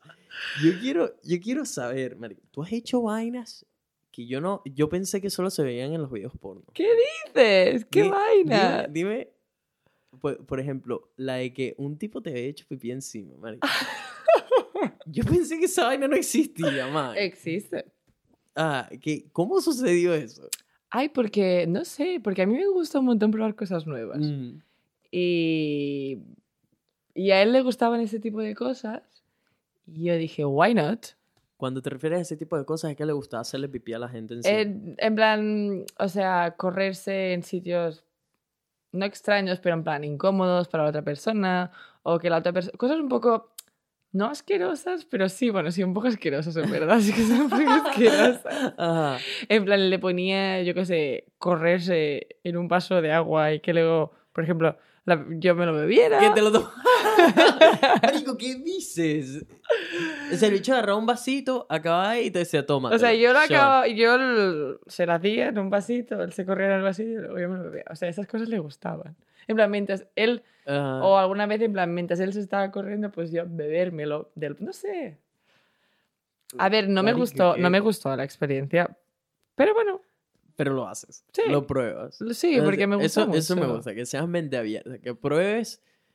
Hay, hay muchísimas cosas que, marico, la gente se niega y no las Claro. prueba. Yo creo que si hay que probar muchas vainas, creo que hay límites. Yo tengo Hay mis límites. Hay límites. Como hombre tengo mis límites, pero, pero soy, marico, considero que soy muy mente abierta con todas esas cosas.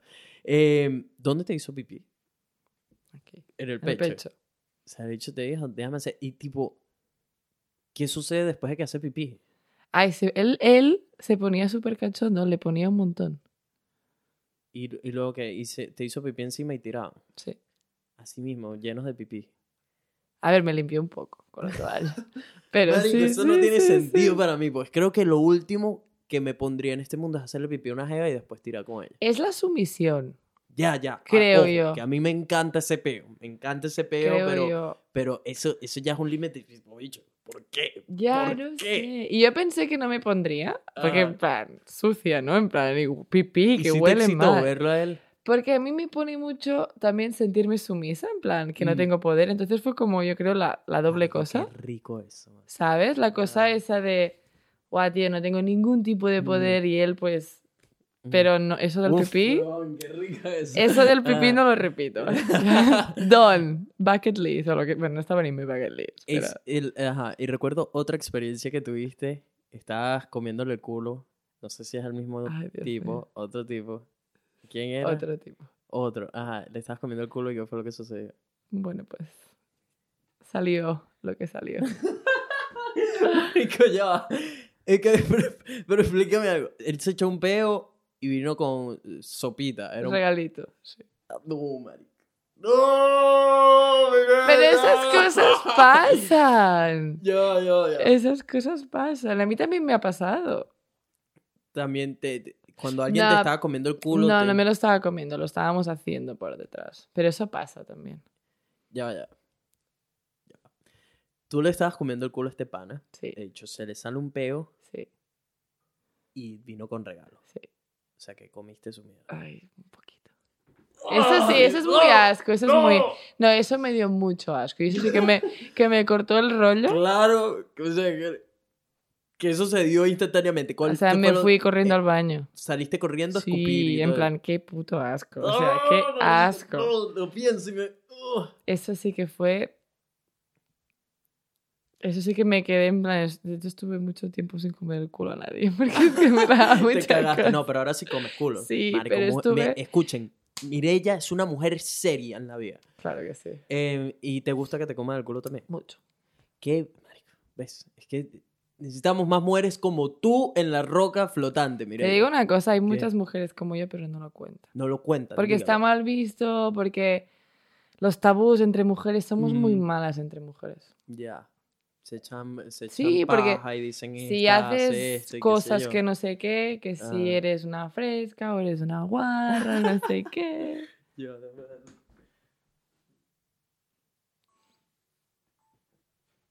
Pero mm, se tiene que probar, se tiene que experimentar. Todo se tiene que probar. eh. Bueno, cevita, yo no sé si va a morir sin que le coman el culo y sin él comerle el culo una jeva. Lo veo complicado. Sí, ¿verdad? Está muy negado a la vaina. Está, lo vi, lo vi muy seguro de eso, pero nunca se sabe. Nunca No, se sabe. me da risa que cada vez que salen uno de estos temas, sale algún hombre a contarme si tipo, marico, claro que sí, comerle el culo a las jevas. Y hay mujeres también que salen y me tiran de mensajes directos diciendo tipo, sí, los hombres que Por coman favor. el culo, no sé qué. Entonces te das cuenta que son cosas que la Sí, gente porque tiene como son- miedo a hablar, no sé. Claro, güey. porque da cosita. Es como que el sexo, hay mucho tabú con el Mm. sexo y no tendría que ser así, tío. Es sexo, o sea, el sexo Claro. es para disfrutar.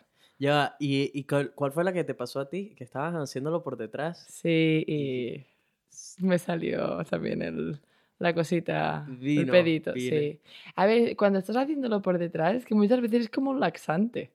Es que tiene, tiene, que, tiene, tiene que haber preparación.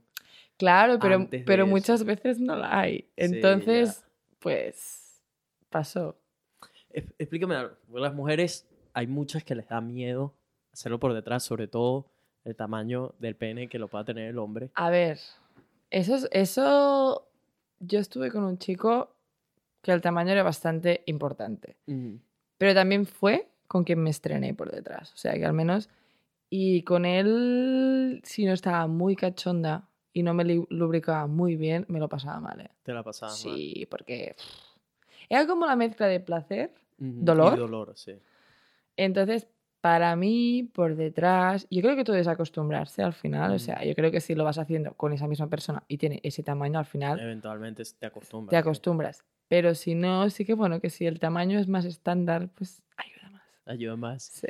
¿Qué, qué recomendaciones le darías a una mujer que quiere tener sexo por detrás o que su novio lo ha pedido mucho? Pues yo creo que somos más los sí, hombres. que los hombres es como una fantasía Marico, Eso es sexual. una vaina de que uno lo pide y lo pide y lo pide hasta que por fin se lo Sí. dan.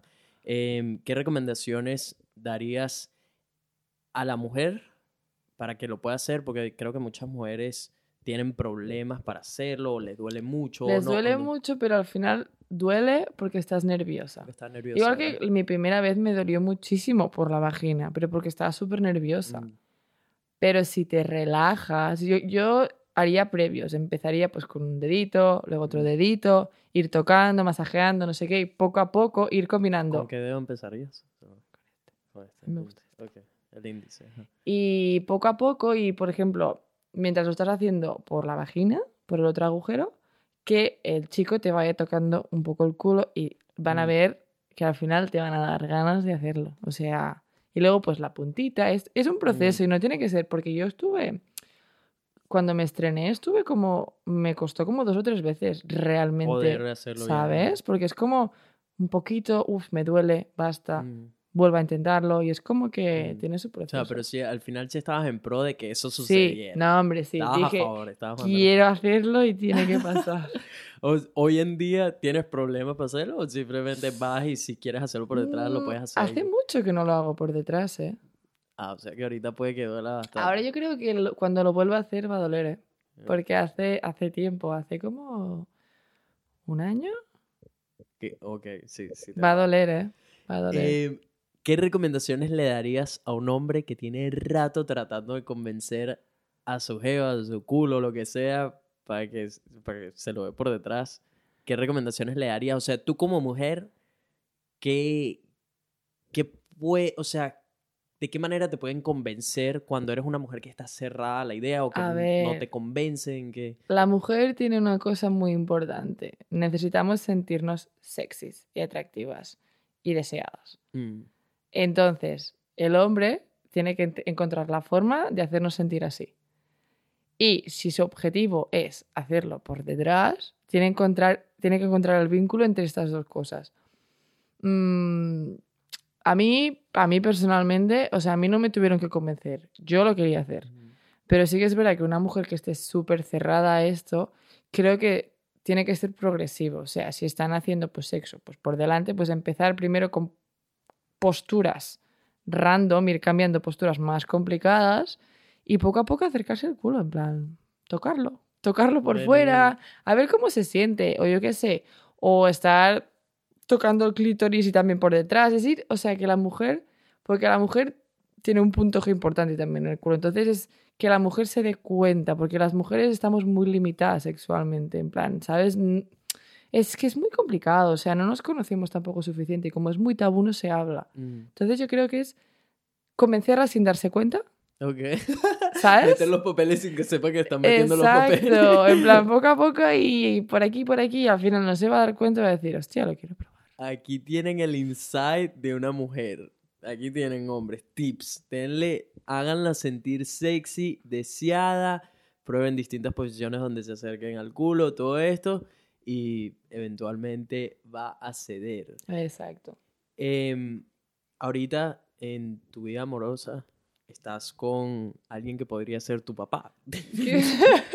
me, me quieres contar un poco de eso, que ya tiene el tipo con el que estás saliendo. A ver, tiene 47 años. Ah, sí. O sea, te 20, sacas 20 años 20 exactamente. años, sí, Ah, sí, sí, sí. A ver, honestamente, nunca, nunca, nunca me han atraído los chicos mucho más mayores que yo. En plan, pues Mm. como mucho, pues cinco años más o Mm. así. Pero fue una cosa muy random. O sea, el de fiesta, yo he dicho, soy mucho de sensaciones. No le hizo caso en toda la noche. O sea, de hecho me gustaba otro. Y al final de la noche, no sé por qué le di el número y me envió un mensaje y me salió que sí que quería quedar con él.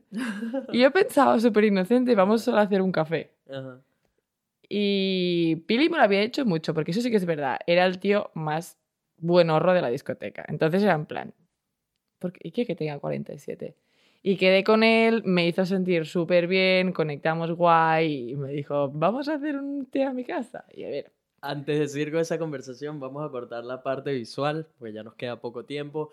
Así que, Mireya, ¿dónde te puede encontrar la gente en las redes sociales? Si quieren hacerte alguna pregunta, algún consejo, quieren saber más de ti, ¿dónde te pueden encontrar? a ver, tengo Instagram, se llama Mireia Fly. Sí, sé que es raro, pero se Mireya- llama así. Mireya Fly. Arroba Mirayafly en Instagram. Eh, mi gente, hasta aquí llega la parte visual. Si todavía no se han suscrito al canal de YouTube, ¿qué espera? Golpea ese botón rojo, únete a Vibras Podcast. No olviden seguirme en las redes sociales, arroba Vibras Podcast en Twitter, Instagram, YouTube, en todos lados y arroba Nelfelife también en todas las plataformas. Espero les haya gustado esta conversación profunda con Mireya Fly, que la vamos a continuar un poco más ahorita la parte caliente por el audio only en el after party. Lo pueden encontrar en Spotify y iTunes, en cualquier plataforma de sonido. Y nos vemos en el próximo episodio de Vibras Pocas. Buenas vibras para todo el mundo. Chao. Mi gente, bienvenidos al After Party. Tenemos unos minuticos más con Mireya Fly. Mireia Fly. Así que nos estabas contando de cuando fuiste a casa del señor, de Sí, tu señor. papá. Mi papá, de hecho, mi papá tiene ocho años más que él. Qué bola, man. Ah, fuiste a su casa entonces, supuestamente te iba a hacer un té. Sí, además yo tenía la regla y a mí, o sea, no me importa hacerlo con la regla, pero generalmente es un no. Para mí eso es un big no. Pues sí, mira, pues es que me sentí súper bien. Si terminamos haciendo pull-ups. Ah, estaban haciendo barras en la casa. Ah, sí, porque Ah. él es un... Le encanta el gimnasio. chévere, está chévere. está muy chévere. Es uno de los tíos más buenos con los que he estado, de verdad. Mm, Fuera mm, coñas, ¿eh? mm. Y una cosa, pues trajo la otra, estuvimos en su habitación, no sé qué, no sé cuántos, y al final, pues, pues pasó. Que yo le dije, tengo la regla, en plan, y me dijo, me da igual, y pues vale. Así mismo. Sí, sí, sí, sí, sí. El- o sea, le gustaba ese peo de la regla. No le molesta para O no le nada. molestó o es que está demasiado creo- que subo por cogerte. Yo creo que sí. Que está demasiado y que fue en plan, me da igual. que pase lo que tenga que pasar hoy. No, marico, eso para mí, yo lo hablé en un episodio anterior del podcast, eso es uno de mis big no, no, la regla. Tengo un trauma con esa vaina desde que hace años lo hice con una persona que tenía la regla y a esta persona le venía demasiada sangre cuando, porque ¿sabes? también hay mujeres que les vienen mucho menos que a otras. Sí. A esta le venía exagerado, o sea, era una cascada de sangre esa mierda.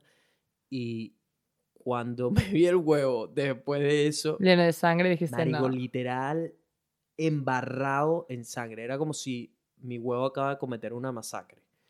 Me dio tanta impresión y Ujú. me puse como en shock cuando vi la vaina y ella, y ella se volteó y me decía, marico, todo, todo lleno de sangre, sangre por todos lados, me parecía que Joder. hubo un tiroteo en esa vaina. Y me dijo, no, no, tranquilo, no pasa nada, este, esto es normal. Es normal. Y Y, yo, tú, ya normal, esta vaina es normal, marico. te cortó el rollo total. Sí, sí, sí, horrible. Más nunca, man. Más nu- a- a ver, creo que par de veces después de eso y, y no, y cada vez es tipo no. A ver, no es nada agradable, o sea, es No. muy desagradable. Y más, porque yo, yo pierdo mucha sangre generalmente, También. pero mm, sí que es verdad que desde que estoy en Australia se me ha regulado mucho más, entonces no Mm. pierdo tanta. Pero yo en general, pero el problema que tenemos las mujeres es que cuando más cachondas estamos, es cuando tenemos la regla. Cuando tienen la regla. ¿Qué sentido tiene esa No vaina, lo marico? sé, no lo sé, pero es en plan, quiero, y es como, da mucha rabia, no lo sé. ¿Qué, ¿Cuál ha sido tu, bueno, asumo que habrá sido una de las dos que contaste. ¿Esas han sido tus peores experiencias Sí. en el sexo? ¿Esas dos? ¿O has Sí. tenido algo inclusive? A ver, peor? lo que he tenido...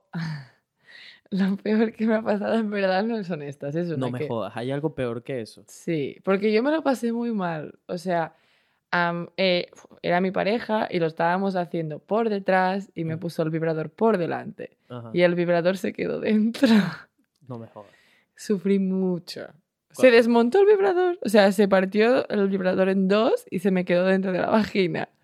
Y yo fue en plan, No, marico. sí, sí. Y yo, claro, estaba en plan. Y encima él se puso súper nervioso. Y yo, pero coño, pero voy a buscar unas pinzas y sácamelo. Y él, que, que, que no, que no, que no. Y, y dice que marico. vamos al hospital. Y yo, ¿qué coño voy a ir al hospital? Con un vibrador Todo esto dentro. sucediendo con el, con el vibrador metido en tu totona. Dios, sí, me lo pasé súper mal. Ese momento fue. ¿Cómo lo sacaron? Yo con pinzas y un espejo. No me jodas. Le dije, pues tráeme unas pinzas y un espejo. Súper nervioso, lo fue a buscar. Ahí Claro, lo es que, saqué. marico, a ver, una cirugía de totona no lo hace cualquiera. No pues. me muero. Y que voy al hospital y digo, me dicen, ¿qué te pasa? "Ah, que tengo un vibrador dentro. no. Marico, eso hubiese sido épico. Te hubiesen puesto en uno de esos programas, ¿sabes? Donde de televisión no has visto esos programas. Hay unos programas donde la gente va y cuenta que sí, cómo se le quedaron vainas en el culo y qué sé yo, y tienen que hacer la cirugía y, y mierdas que sí, potes de mayonesa en el culo. vainas. Pues hubiera sido una de esas. ¿eh? Yo ya me veía, o sea, me veía muerta de la vergüenza en el hospital. ¿eh? Ya. Porque era en plan, qué grave. Estuviste cagada, me imagino. mucho, mucho. y me, Uy, y me no. puse súper nerviosa, pero dije, a ver, si te pones nerviosa, la vagina se Se cierra. va a cerrar más y se va a ir más para arriba. ¡No! No, ah. no, no, no, no, Marico, no. de- Una cosa, ¿sabes qué? Ayer estaba hablando con un pana y estábamos hablando de em, que si el bicho me estaba contando, tipo, marico, tuve una pesadilla donde me estaba dando una enfermedad sexual y esto, aquello. Yo, marico, esto, aquello. Empezamos, a- ¿sabes? Em, caímos en ese tema, empezamos a hablar de gente conocida que le ha pasado y esto, Ujú. aquello. Em, y a mí me operaron de las bolas, me operaron de varicocele, toda esta vaina. Y cada vez que pienso en eso o hablo de eso, me da como un dolorcito. En, ¿En las bolas. Es como un reflejo, es como una especie de reflejo de cuando hablo de enfermedades sexuales Ajá. o cuando hablo de cosas que tengan que ver con mis bolas, me duele la bola. Es tipo como, Joder. como un reflejo de mi, de mi bola protegiéndose de alguna manera. Ay, y a mi pana le pasa exactamente lo mismo. De hecho, estábamos hablando de la vaina y me decía, marico, me estaba Me doliendo la duele. bola". Y yo, marico, a mí también, ¿qué dice? Esto es algo que le pasa a todo el mundo. Yo pensaba que eso solo me pasaba a mí, no sé. Entonces ahora me pregunto, ¿a las mujeres les pasa eso cuando hablan de cosas de totona? O sea, ¿tienes como algún, te da como algún A ver, sí, yo cada vez que pienso con lo del vibrador, o sea, me cierro las piernas. Ah, o sea, que sí te pasa o sea, sí, porque es que es como en plan, que, que a ver, que es como, parece tonto, ¿verdad? Porque es en plan, sí. ¿sabes? Pero por ejemplo, cuando te estaba explicando ese hecho así, me tengo que proteger. Sí, O sea, yo creo que sí que nos pasa a todos sin darnos cuenta. Qué risa esa vaina. Em, otra cosa. ¿Qué no te... O sea, ¿qué, ¿qué cosas no te ponen a ti? O te cortan el rollo así durísimo, como por ejemplo a mí lo de la regla. También he mencionado en otros episodios que soy antipelos, marico. Detesto una totona pelos. con pelos. No, lo, respeto al que Mm. se quiera, le encante las totonas con pelo y a las mujeres que quieran dejarse sus totonas peludas, todo eso. Pero conmigo es algo que, marico, me quita las ganas, man. Es impresionante. En lo que veo, un tumullo de pelos ahí abajo, es como, se me va Fuera. todo, te lo juro. A menos de que la chama esté, no sé, hiper buena, una vaina así. O sea, ¿qué cosas a ti en un, en un hombre... A ver, no me pone, me pone cero que, o sea, a mí pelos de las piernas y tal, pero esta parte peluda no me gusta. El pecho y el abdomen. Sí, no me gusta. ¿Por qué, bro? No sé, me resta un montón, no sé por qué Sí. no me gusta. O sea, si tiene un poco de pelo no pasa nada, pero Mm. si tiene mucho, Big no, no. no. Bolita de pelo. No, no, no, no, no, no, no, no. Y otra cosa, más que del hombre en sí, es del hecho de hacerlo, los tíos que se saltan los preliminares. Si te saltan los preliminares, Mm. me has jodido. Si, te- si, si fuiste con todo, no calentaste la comida antes. De sí. verdad, o sea, es una cosa que no puedo. Sí, ir a comer frío. No ya, cuando eres un adulto creo que no es... No, no es no, no, de verdad, no, no, no, no, no, no, no, no, no. Yo creo que son estas dos cosas. Ahora mismo hay más cosas seguro, pero no me viene ahora nada más a la mente que digas súper así. Estoy pensando. Mm, no. Ah, bueno, que el tío esté súper inseguro. Eso también me corta un montón el rollo, en plan de te cojo por aquí, ah, no, pero no sé qué, o sé cuántos, y que me empiecen a hacer un montón de preguntas. O sea, Ah, preguntas, en plan, Ajá. que, que es guay, ¿no? Que te pregunten, ¿estás bien? Ajá. Pero que te pregunten y eso y lo otro es como un tío, cállate y fóllame. Ah. Tío, cállate, Y cállate. Sí, tío, no sé, es que no, eso sí que me, me estresa mucho. Mucho. Marico, ¿sabes qué? Una chama con la que estuve hace meses ya me dijo, tipo, estábamos en panas de los preliminares. Yo le había hecho ya lo de ella, ella me estaba haciendo a mí, ¿sabes? Haciendo todo para Sí. después obviamente tirar. Marico, y la gente se ve que ha tenido como tan malas experiencias con los últimos hombres con los que había estado, que me dijo, tipo, Marico, paró de lo que estaba haciendo para preguntarme si, tipo, eh, ¿vas a querer tirar o, o solo quieres...? ¿Qué? Y yo, tipo, ¿qué clase de pregunta es esa? Obviamente vamos a tirar. Y, y me dice, ¿seguro, seguro? Y yo, sí. Y después ¿En le pregunté serio? y me dijo, tipo, marico, que todos los bichos con los que había estado, tipo, no... Solo no- querían que la lo complacieran, Y ¿sabes? ya está. A él y ya, está. Es un problema que es, es- sí. A muchos hombres se les pasa. O sea, es como que am, como la mujer, o sea, vosotros cuando os corréis sale el semen, es evidente, ya está. Y también hay como la cosa esa de la mujer complacer al hombre para sentir que lo hacemos bien, la autoestima, todo el rollo. Pero se olvida un montón que la mujer, o sea, muchas mujeres fingen. Sí. Yo no puedo contar las veces que he fingido. Y Marico, sí. Habla con todas las mujeres que hables, Ey, muchas ojo, te yo dirán también que he no. fingido. ¿Cómo que has fingido? Tú no puedes fingir. Yo he fingido cuando he querido que, tipo, En plan, que te gustaba mucho. Eh, que sí, sí, como marico, oh, qué divino esto y tal. Ya, ya, ya, ¿sabes? Como, pues ya quería salir, pues no me gustó Eres el nada. primer hombre que oigo decir eso en sí, sí, serio. Sí, sí, sí, 100%. O Hostia. sea, de- tipo, en un segundo round, en un segundo round, porque yo, los, todos los hombres somos muy diferentes. Pero usualmente mi primer round es normal. A veces puede durar bastante, pero Ujú. no, otras veces es normal, dura lo, lo estándar. Pero en el segundo round, bicho, Cuesta un montón. soy un dios. Puedo acabar, marico, cuando me dé casi que la puta gana. Ujú. Eh, y si no quiero acabar, no acabo también. Y es eso, he estado con jevas que tipo quieren hacerme acabar porque sí, porque yo creo que también las mujeres tienen como ese accomplishment de tipo, marico, Un mon- Mira, a mí me pasó el otro día. o cuatro veces. No, no, yo, no. o sea, Es una cosa de decir, lo hemos hecho cuatro veces y se ha corrido cuatro veces. Sí. eso.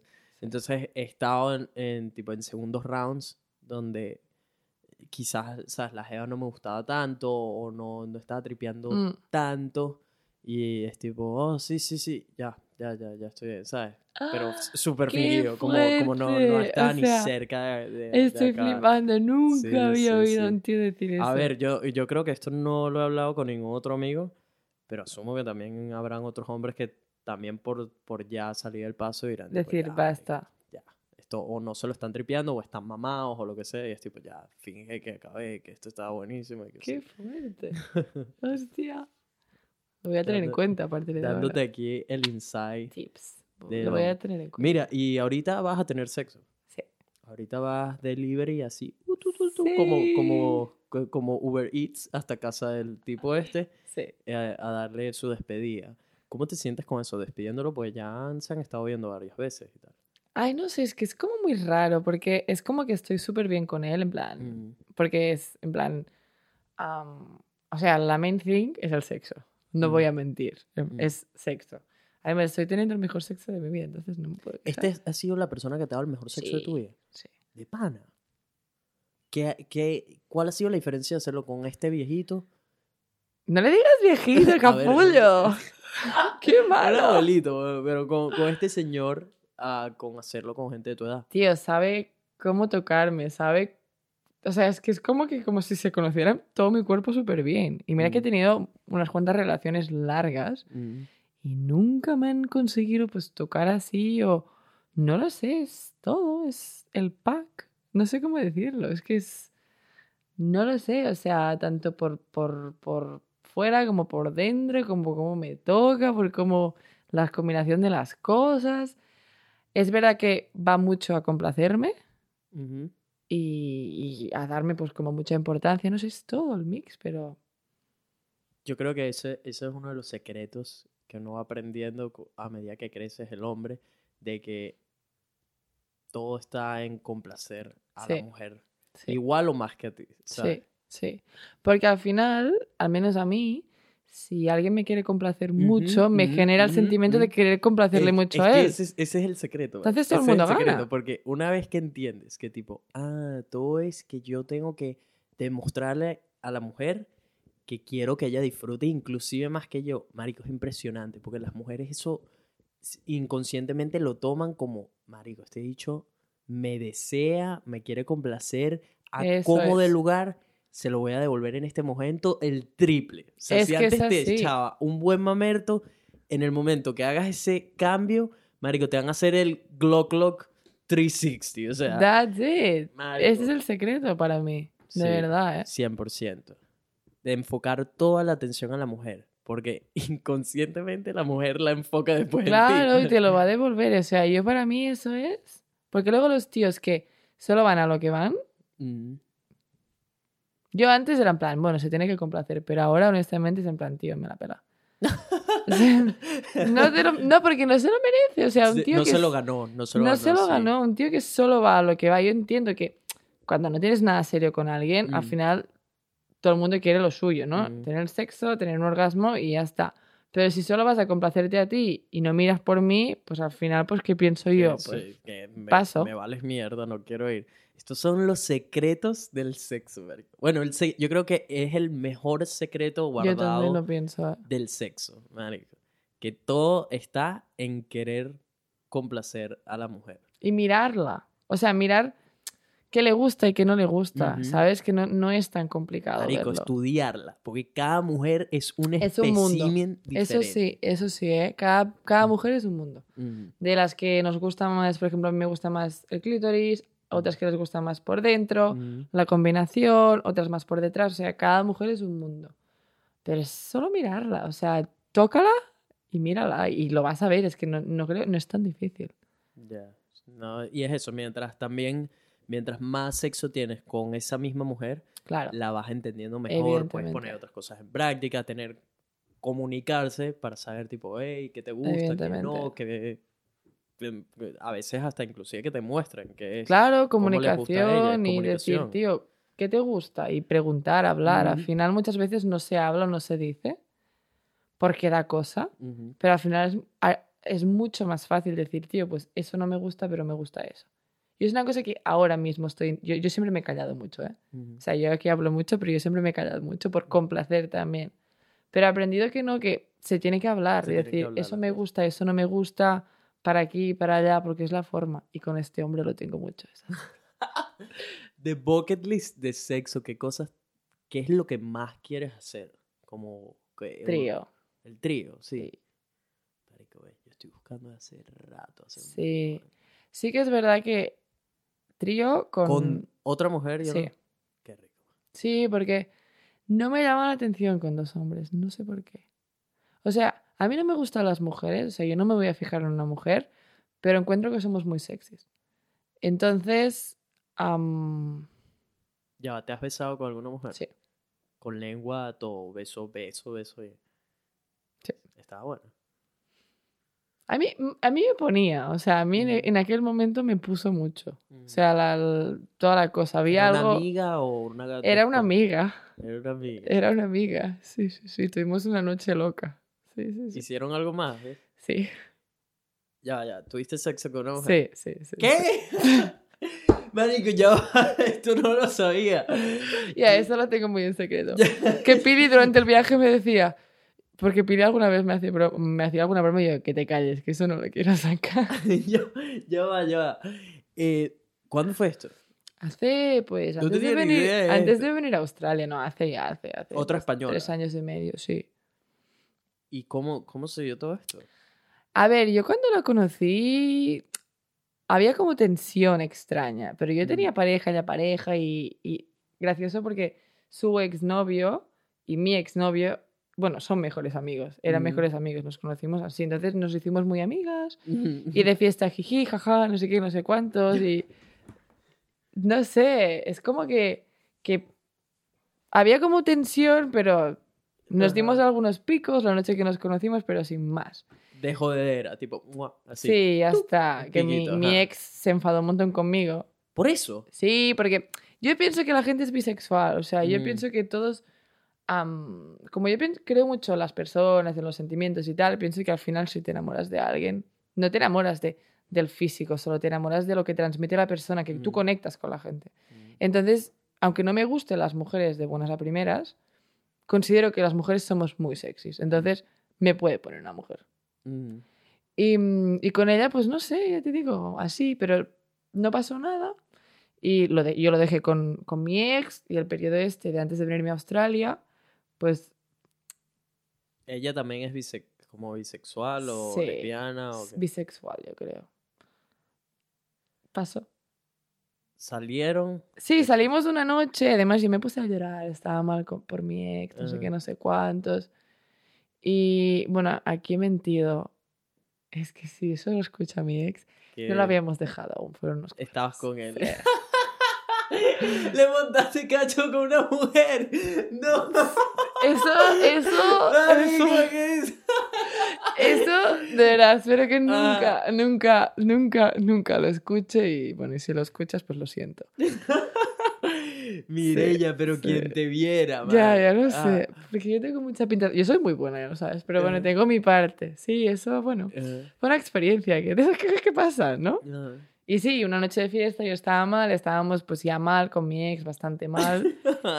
Y bueno, pues pasó, salimos, tal, no sé qué, me quedé a dormir en su casa, dormíamos en la misma cama y ella ya durante la noche en el baño pues como que se me echó encima. en plan, Y le dije, ¿qué haces? Yo Ah. estaba llorando por mi ex. Y luego en casa, me- llegamos a casa, estábamos en la cama y me dijo, siempre te he dicho, no, siempre tú me has dicho, me dijo que tenemos que hacer lo que, lo que queramos y lo que sintamos. Y yo siento eso. Y pumba. Y pues, pues pasó. Marico, ya va. Dame el insight de cuando dos mujeres tienen sexo. Tío, mm, nadie te va a comer la totona, como vosotros decís, como una mujer. Como una mujer, dígalo. Ya. Es que, a ver. ¿Sabes qué? Cuando monté uno de mis videos de YouTube que se hizo populares, que es donde salgo desnudo y Mm. todo esto en un onsen en Japón, uno de los comentarios era de que de, eh, un, de un tipo eh, era algo entre las líneas de déjame echarte una mamá de huevo porque nunca en la vida te, alguien te la va a echar como yo, como un hombre. Marico, y en verdad, eso es algo que yo no discutiría. Yo no discutiría que seguramente un hombre te puede echar una mamá de huevo mejor que la de una mujer porque, marico, tienen huevo. ¿me Claro, y saben lo que gusta y lo que no. Que no me dejaría ser una mamá de huevo por un hombre es otra vaina, pero... Bueno, nunca se sabe, nunca digas nunca. No, no, marico, ni que sea quien sea, ni que me venga y me digan, alguien que venga y me diga, mira, bicho, te certifico que este va a ser la mejor mamada de huevo. dirías de que no? todo". Diría que no. ¿Qué dices? Marico, ¿por qué no? Porque un, no, es que no me va a poner nunca Ya, no te pondría. Pero imagínate, otro hombre, marico, no imagínate que, te, que te ponen una venda en los ojos. No, no, no, no, no, no, marico, lo que me entere que es un hombre, se prende esa mierda en fuego. A ver, lo entiendo. No, es Y más no. los hombres, que eso se tiene que levantar. y ojo, yo soy muy flexible con muchísimas cosas y mente abierta y tengo un montón de amigos gays y qué sé yo. Y Pero amo a los gays y me, me encantan súper bien y me encantan los tiempos de ahora en que las mujeres están tomando un montón de fuerza y todo el mundo está saliendo del closet y toda la vaina. Pero tengo mis límites, pues.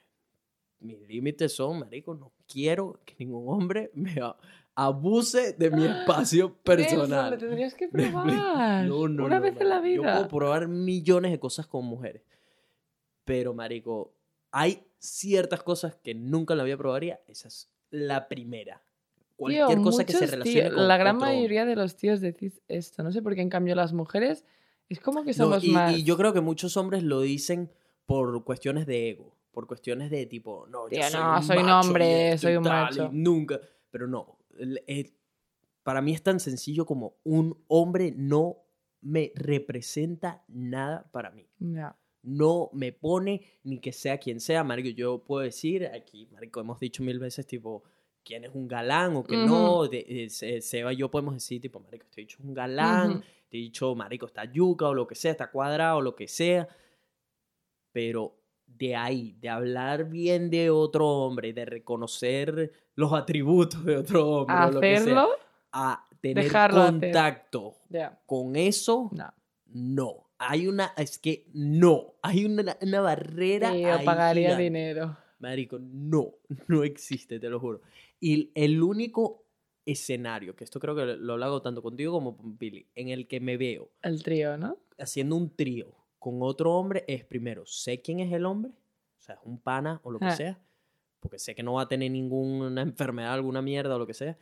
Y que y no te va a es querer una tocar. jeva, marico, es una jeva que yo, o sea, que yo la veo y digo, marico, no existe que yo me vuelva a coger una jeva como esta. O sea, como que esta es la única condición con la que la jeva va a dejar que tiremos. Pero que te, la- te lo dije una vez, Mm, que lo hablamos una vez con Seba y Pili. Ah, que son Que ustedes, eso no es tenéis un trío. un mal concepto de trío. Ah. Un trío es tres partes interviniendo. Mm. O sea que los chicos se tienen que tocar, Ajá, entonces, ¿cómo besar. llamarías a eso? Pues, no sé, compartir una mujer. no es un trío. No es un trío. Un trío es, o sea, interacción entre los tres. Bueno, yo tendría eso, compartir a una mujer. Esa sería la única circunstancia donde compartiría a una mujer con alguien más. Que yo diga, marico, ve a la mujer y diga, no existe que en mi vida me vuelva a coger una mujer de este nivel. Y que la mujer diga, la única manera en que te voy a coger es que tú y tu pana me cojan juntos.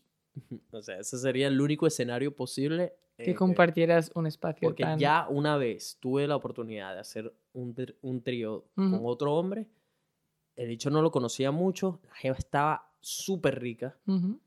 Y tipo, estábamos acostados en la cama. Empiezo yo a darme unos besos con ella, no sé qué. Jeva tenía unas tetas gigantes, toda la vaina, esto, aquí. O sea, no, no existía en mi cabeza no cogerme a la jeva. Ujú. Y en lo que la jeva se volteó a tipo empezarse a dar besos con el bicho y como a ponerse para que yo hice otras cosas. Te cortó. Marico, se me cortó todo. En lo que vi la vaina, yo decía, Marico, ¿cómo voy a compartir? Esta es así, la jeva está súper rica y tal, pero ¿cómo voy a compartir esto? No, no, no sé. En lo que me empecé a imaginar todo, dije, "Mm, No. no. Me salí del cuarto, se la dejé, o le dije, Marico, cógela tú. Y me fui. ¿Ves? No. Y la, Pues- como te digo, la jeva estaba buena, entonces para que diga que sí, tiene que estar 10 veces mejor que esa jeva que ya estaba buena. Entonces, no sé, el trío, Marico, el trío sí, obviamente está de primero en mi lista. Ese día yo creo que, Marico, va a ser el título gigante en mayúscula del podcast, hice un trío Hice un trío. historias de un trío. vaina así, ¿Sabes? Pero, marico, hasta ese día, man. Y eso va a pasar. Ese trío va a pasar. Anótalo que lo voy a tener. marico. Es que un trío es una cosa muy grande. Tiene que ser una cosa muy grande. No sé. A ver, las mujeres lo tienen fácil, marico. Si tú quieres hacer un trío, casi que te lo puedes cuadrar en dos segundos. Sí, no es tan... A ver, no sé, desde mi punto de vista no es tan fácil, porque yo al menos quiero hacerlo con... No es tan fácil encontrar una chica que te ponga Mm. y que la chica esté dispuesta y que se genere la situación de que la chica, o sea, de que hables con la chica y decirle, oye, ¿quieres hacer un trío? Mm. O sea, no es tan fácil. Para el chico no hay ningún problema, porque el 99,9% de los chicos quieren eso. Entonces- El 99.9, sí. Pero lo de las chicas es como se tiene que dar. En plan, no sé, se tiene que dar. Yo creo, yo creo, yo lo voy a hacer. No sé cuándo, ni dónde, ni con quién, pero lo voy a hacer. ¿Lo harías Pero- con una persona que es tu pareja, pareja? Porque muchas, muchas mujeres Me lo tienen planteé. esa vaina. Me lo tipo, Si planteé. es mi novio, novio, no voy a hacer el trío. Si es Me lo mi planteé. esposo, no. Es eso, me lo planteé en su momento. De hecho, me lo planteé con mi ex Mm. y no salió la cosa muy bien. Porque había una chica que lo queríamos hacer y tal. Ah, ya lo, ya Y lo habíamos estaba en la mesa. Sí, sí. ¿Y mm, qué pasó? Pues que salimos de fiesta y tal. La chica era conocida mía y pues yo y la chica pues nos pasamos la noche en plan más juntitas. Jiji, jaja, no sé qué, no sé cuántos. Y Mm. mi ex se enfadó. Porque fue en plan, o sea, eso es un trío, no tú y ella. O sea, y yo. Y, y luego ellos dos los vi juntos en el agua, porque acabamos la noche pues bañándonos en el agua con más amigos, ¿eh? Mm. pero nadie sabía nada más. Y yo me puse muy celosa. En plan de mala leche. De Y- mala leche. Y dije, "Ay, aquí no folla nadie. Si yo no folla, no folla nadie. Aquí no folla nadie. No, se no, acabó no, esta no, huevona. Y llegamos a casa, que dormíamos todos en la misma casa. Le dije, oye, estaban todos allí comiendo, desayunando. Y le dije a él, venga, nos vamos a dormir. Lo cogí y dije, a la habitación. No follamos, pero él no folló con nadie tampoco. Ah, en plan, no. no te lo follaste. ¿Por qué? bro? No, no, porque estaba enfadada. Porque estabas muy arrecho. Sí, porque es como que, o sea, era en plan, que era como el trío, era en plan, o, o con ella, o yo y ella, o ellos dos, pero entre los tres no, no, funcionaba hubo la cosa. conexión Pero eso, esa. Viste que eres egoísta. Porque querías tú hacerlo sin que él lo hiciera. Porque ¿sí, no había conexión y no, Ah, no, no, Eso te lo no. inventaste. Te ganaron los celos. No, no, no sé. Por eso digo que yo con pareja creo que no. Porque tuve, o sea, no pasó nada al final, fue como la intención, pero como que dije, hostia, no, yo creo que no. Yo creo que tiene que ser una persona que me lleve bien con la persona, en plan, conecte Mm. sexualmente, pero que no, se, no haya interacción emocional, no haya Mm. conexión emocional. Eso puede que sí que funcionara. No sé. Se tendrá que probar. Em, Marico, es que eh, como que quiero hacerte más preguntas, pero también ya te- tenemos mucho rato. Estoy tratando de mantener los episodios. Sí, que me hora- tengo que ir y algo, y usted tiene que ir a En tirar. nada. En última cosa, no mencionamos nada de que nos tatuamos. ¡Es verdad! El- lo que pasa es que no los, no los quiero. No. Es que lo quiero guardar para el video, no se lo voy a mostrar a Vale, nadie. pues Se queda lo he mostrado a escondido. un par de personas, pero eh, rápidamente quería hablar de eso contigo y era que el- esto lo, lo hablamos en lo que salimos de tatuarnos ayer. Yo estaba, gente, para los que no han visto la historia que hice en Instagram, nos tatuamos ayer. Eh, Mirella, Pili y yo. Estoy editando, teníamos ya la idea de que, hey, ¿será que nos tatuamos, coño, para cerrar como el viaje con algo para siempre, esto, aquello? Total que la idea estaba en la mesa, fuimos a varios estudios de tatú preguntando más o menos y eh, nos habían dicho que los precios eran entre 300 dólares, Y 200 dólares. 400. Hay gente, unos se volvieron locos, 400 dólares. A ver, el tatuaje no era algo tan grande lo que No. estábamos buscando. Eh, total que dimos con este sitio donde las niñas llegaron, yo ya había ido también, pero ellas dijeron tipo, bueno, vamos a ir y te damos una llamada a ver qué pensamos. Fueron, les gustó el sitio, les gustó la energía, toda la cosa. Y total que en teoría nos íbamos a tatuar hoy, pero ayer, mientras yo estaba editando, ¿sabes cuando no estás mentalizado a que eso iba a suceder ese día? Bueno, me llaman y me dicen, eh, cámbiate, que te vamos a buscar, pues nos vamos a tatuar ya. Yo, ¿qué? ¿Qué dices? Si era mañana esto, que Me agarraron completamente fuera Nelson base. se cagó. Y yo me puse Yo me nerviosa. pelo, porque Pili estaba en plan. Pero no sé qué, y Nelson, la cámara y tal. Y yo, Pili, dile que ya, que ya, que es ya, que en media hora. Claro, porque yo además quería grabarlo, porque para mí la idea de hacer esto era grabarlo. Para mí no tenía sentido hacer esto si no lo iba a grabar. Entonces, em, Súper bueno. Total que, nada, la- después, bueno, cuando entramos al, al cuarto, lo primero que sucedió, o sea, ya llegamos, mos- eh, dijimos lo que queríamos, nos hicieron un diseño, nos encantó, estábamos viendo a ver en dónde nos los íbamos a hacer, todo esto. Eh, Mireya, ¿dónde te hiciste los tuyos? A ver, uno en las costillas Mm. y el otro es que no, no sé bien la zona que es. ¿Qué es eso? Mireya y yo nos hicimos dos y Pili se hizo tres. Es que Son todos tatuajes pequeños. son sí, pequeños. Son pequeños. Pequeños con mucho significado. Exactamente. Y total que entró primero Mirella, no, mentira, entró primero Pili. Pili. y entré a grabarla, marico, y apenas entramos al cuarto, hay una mujer en tetas, que le están haciendo un tatuaje y tipo, marico, los tres voltearon hacia verme y yo con la cámara tipo, "Ah, eh, Hola. eh, bueno, eso supongo que eso no lo vamos a grabar. y el tipo me dice, em, déjame buscar algo para tapar. Y bu- buscó una vaina ahí como para de tapar a la jeva que estaban tratándole las tetas y qué sé yo. Eh, eso, con- jamás lo que habíamos hablado era que jamás en mi vida pensé que me iba a hacer un tatuaje No. con algún amigo. O sea, siempre para mí eso fue como una idea de tipo, marico, qué estupidez. La gente que se tatúa No. cosas juntas o los novios que se hacen Ah, cosas eso es una juntas. cosa que sigo compartiendo que no lo haría. Entonces, siempre, siempre fue, para mí eso era como un, no, ¿para qué me voy a tatuar con algún amigo o lo que sea? Si me tatúo, me tatúo algo Para ti. mío y ya. Entonces, pero esta idea me gustó después del viaje, eh, más allá del contenido y todo eso, por hacérmelo con ustedes y como para sellar para siempre esa Eso experiencia tan única. grande que vivimos y Sí, tan sí, porque ha sido único. una de las mejores experiencias de mi vida. Em, ¿Cómo te sentiste tú? Porque tú también pensabas así. ¿Cómo, cu- ¿Por Fue- qué se sintió que era lo correcto? Porque fue como natural, en plan, fue muy grande lo que vivimos y también se termina una etapa muy importante para los tres. Es que ha Ujú. venido como todo de la mano. Y, y tatuarme algo que, es, que involucra a personas que han sido muy importantes, los momentos que hemos vivido, la intensidad otra vez y todo. Es que, no, es que la palabra del viaje es intensidad. Entonces, ¿qué más intenso que un tatuaje? Ujú. Nada más. Entonces, sí, sí. Si pensamos que no lo podíamos llevar más intenso, pues sí, Sí, había claro que otro sí, nivel. Había un nivel más. Se sintió, o sea, es que es como que fue natural. Como dicen aquí, it feels right. Se sintió Se bien sintió lo hacerlo, correcto, lo correcto. Entonces, no sé, es como... Fue como, sí. O sea, en mi mente no hubo un no, un no sé qué, era en plan, sí. No sé cómo explicarlo. ¿Y crees que en algún momento nos vamos a arrepentir? No, No, para nada. Con todo lo que hemos vivido, vaina. así nos peleemos, así seamos No. archienemigos. No, uno, no seremos archienemigos. y dos, no, no, no, no. Con lo que vivimos es que, es que fue, ha sido impresionante. Entonces es que no. Yo, de hecho, cada vez que me mire el tatuaje, o sea, es que voy a recordar los infinitos momentos. Y Australia en Esas general y todo. y sí, y y la libertad y la amistad amistad y todo. Entonces, para nada. Qué va, qué va, Quedó por siempre en nuestra piel. Y pues sí, yo ahora, cuando me los veo, de verdad estoy. estoy siento que sí fue la, la reacción. la- Pili y yo nos queríamos agarrar los pies de Nelson. Ya, es que los míos están en, en las piernas y las dos estaban masturbando con mis piernas. Después. Son me subieron muy algo de nivel, ¿no? Sí. chicas. Son muy sexys. Subió dos puntos. Sí, sí, sí. Fue una decisión.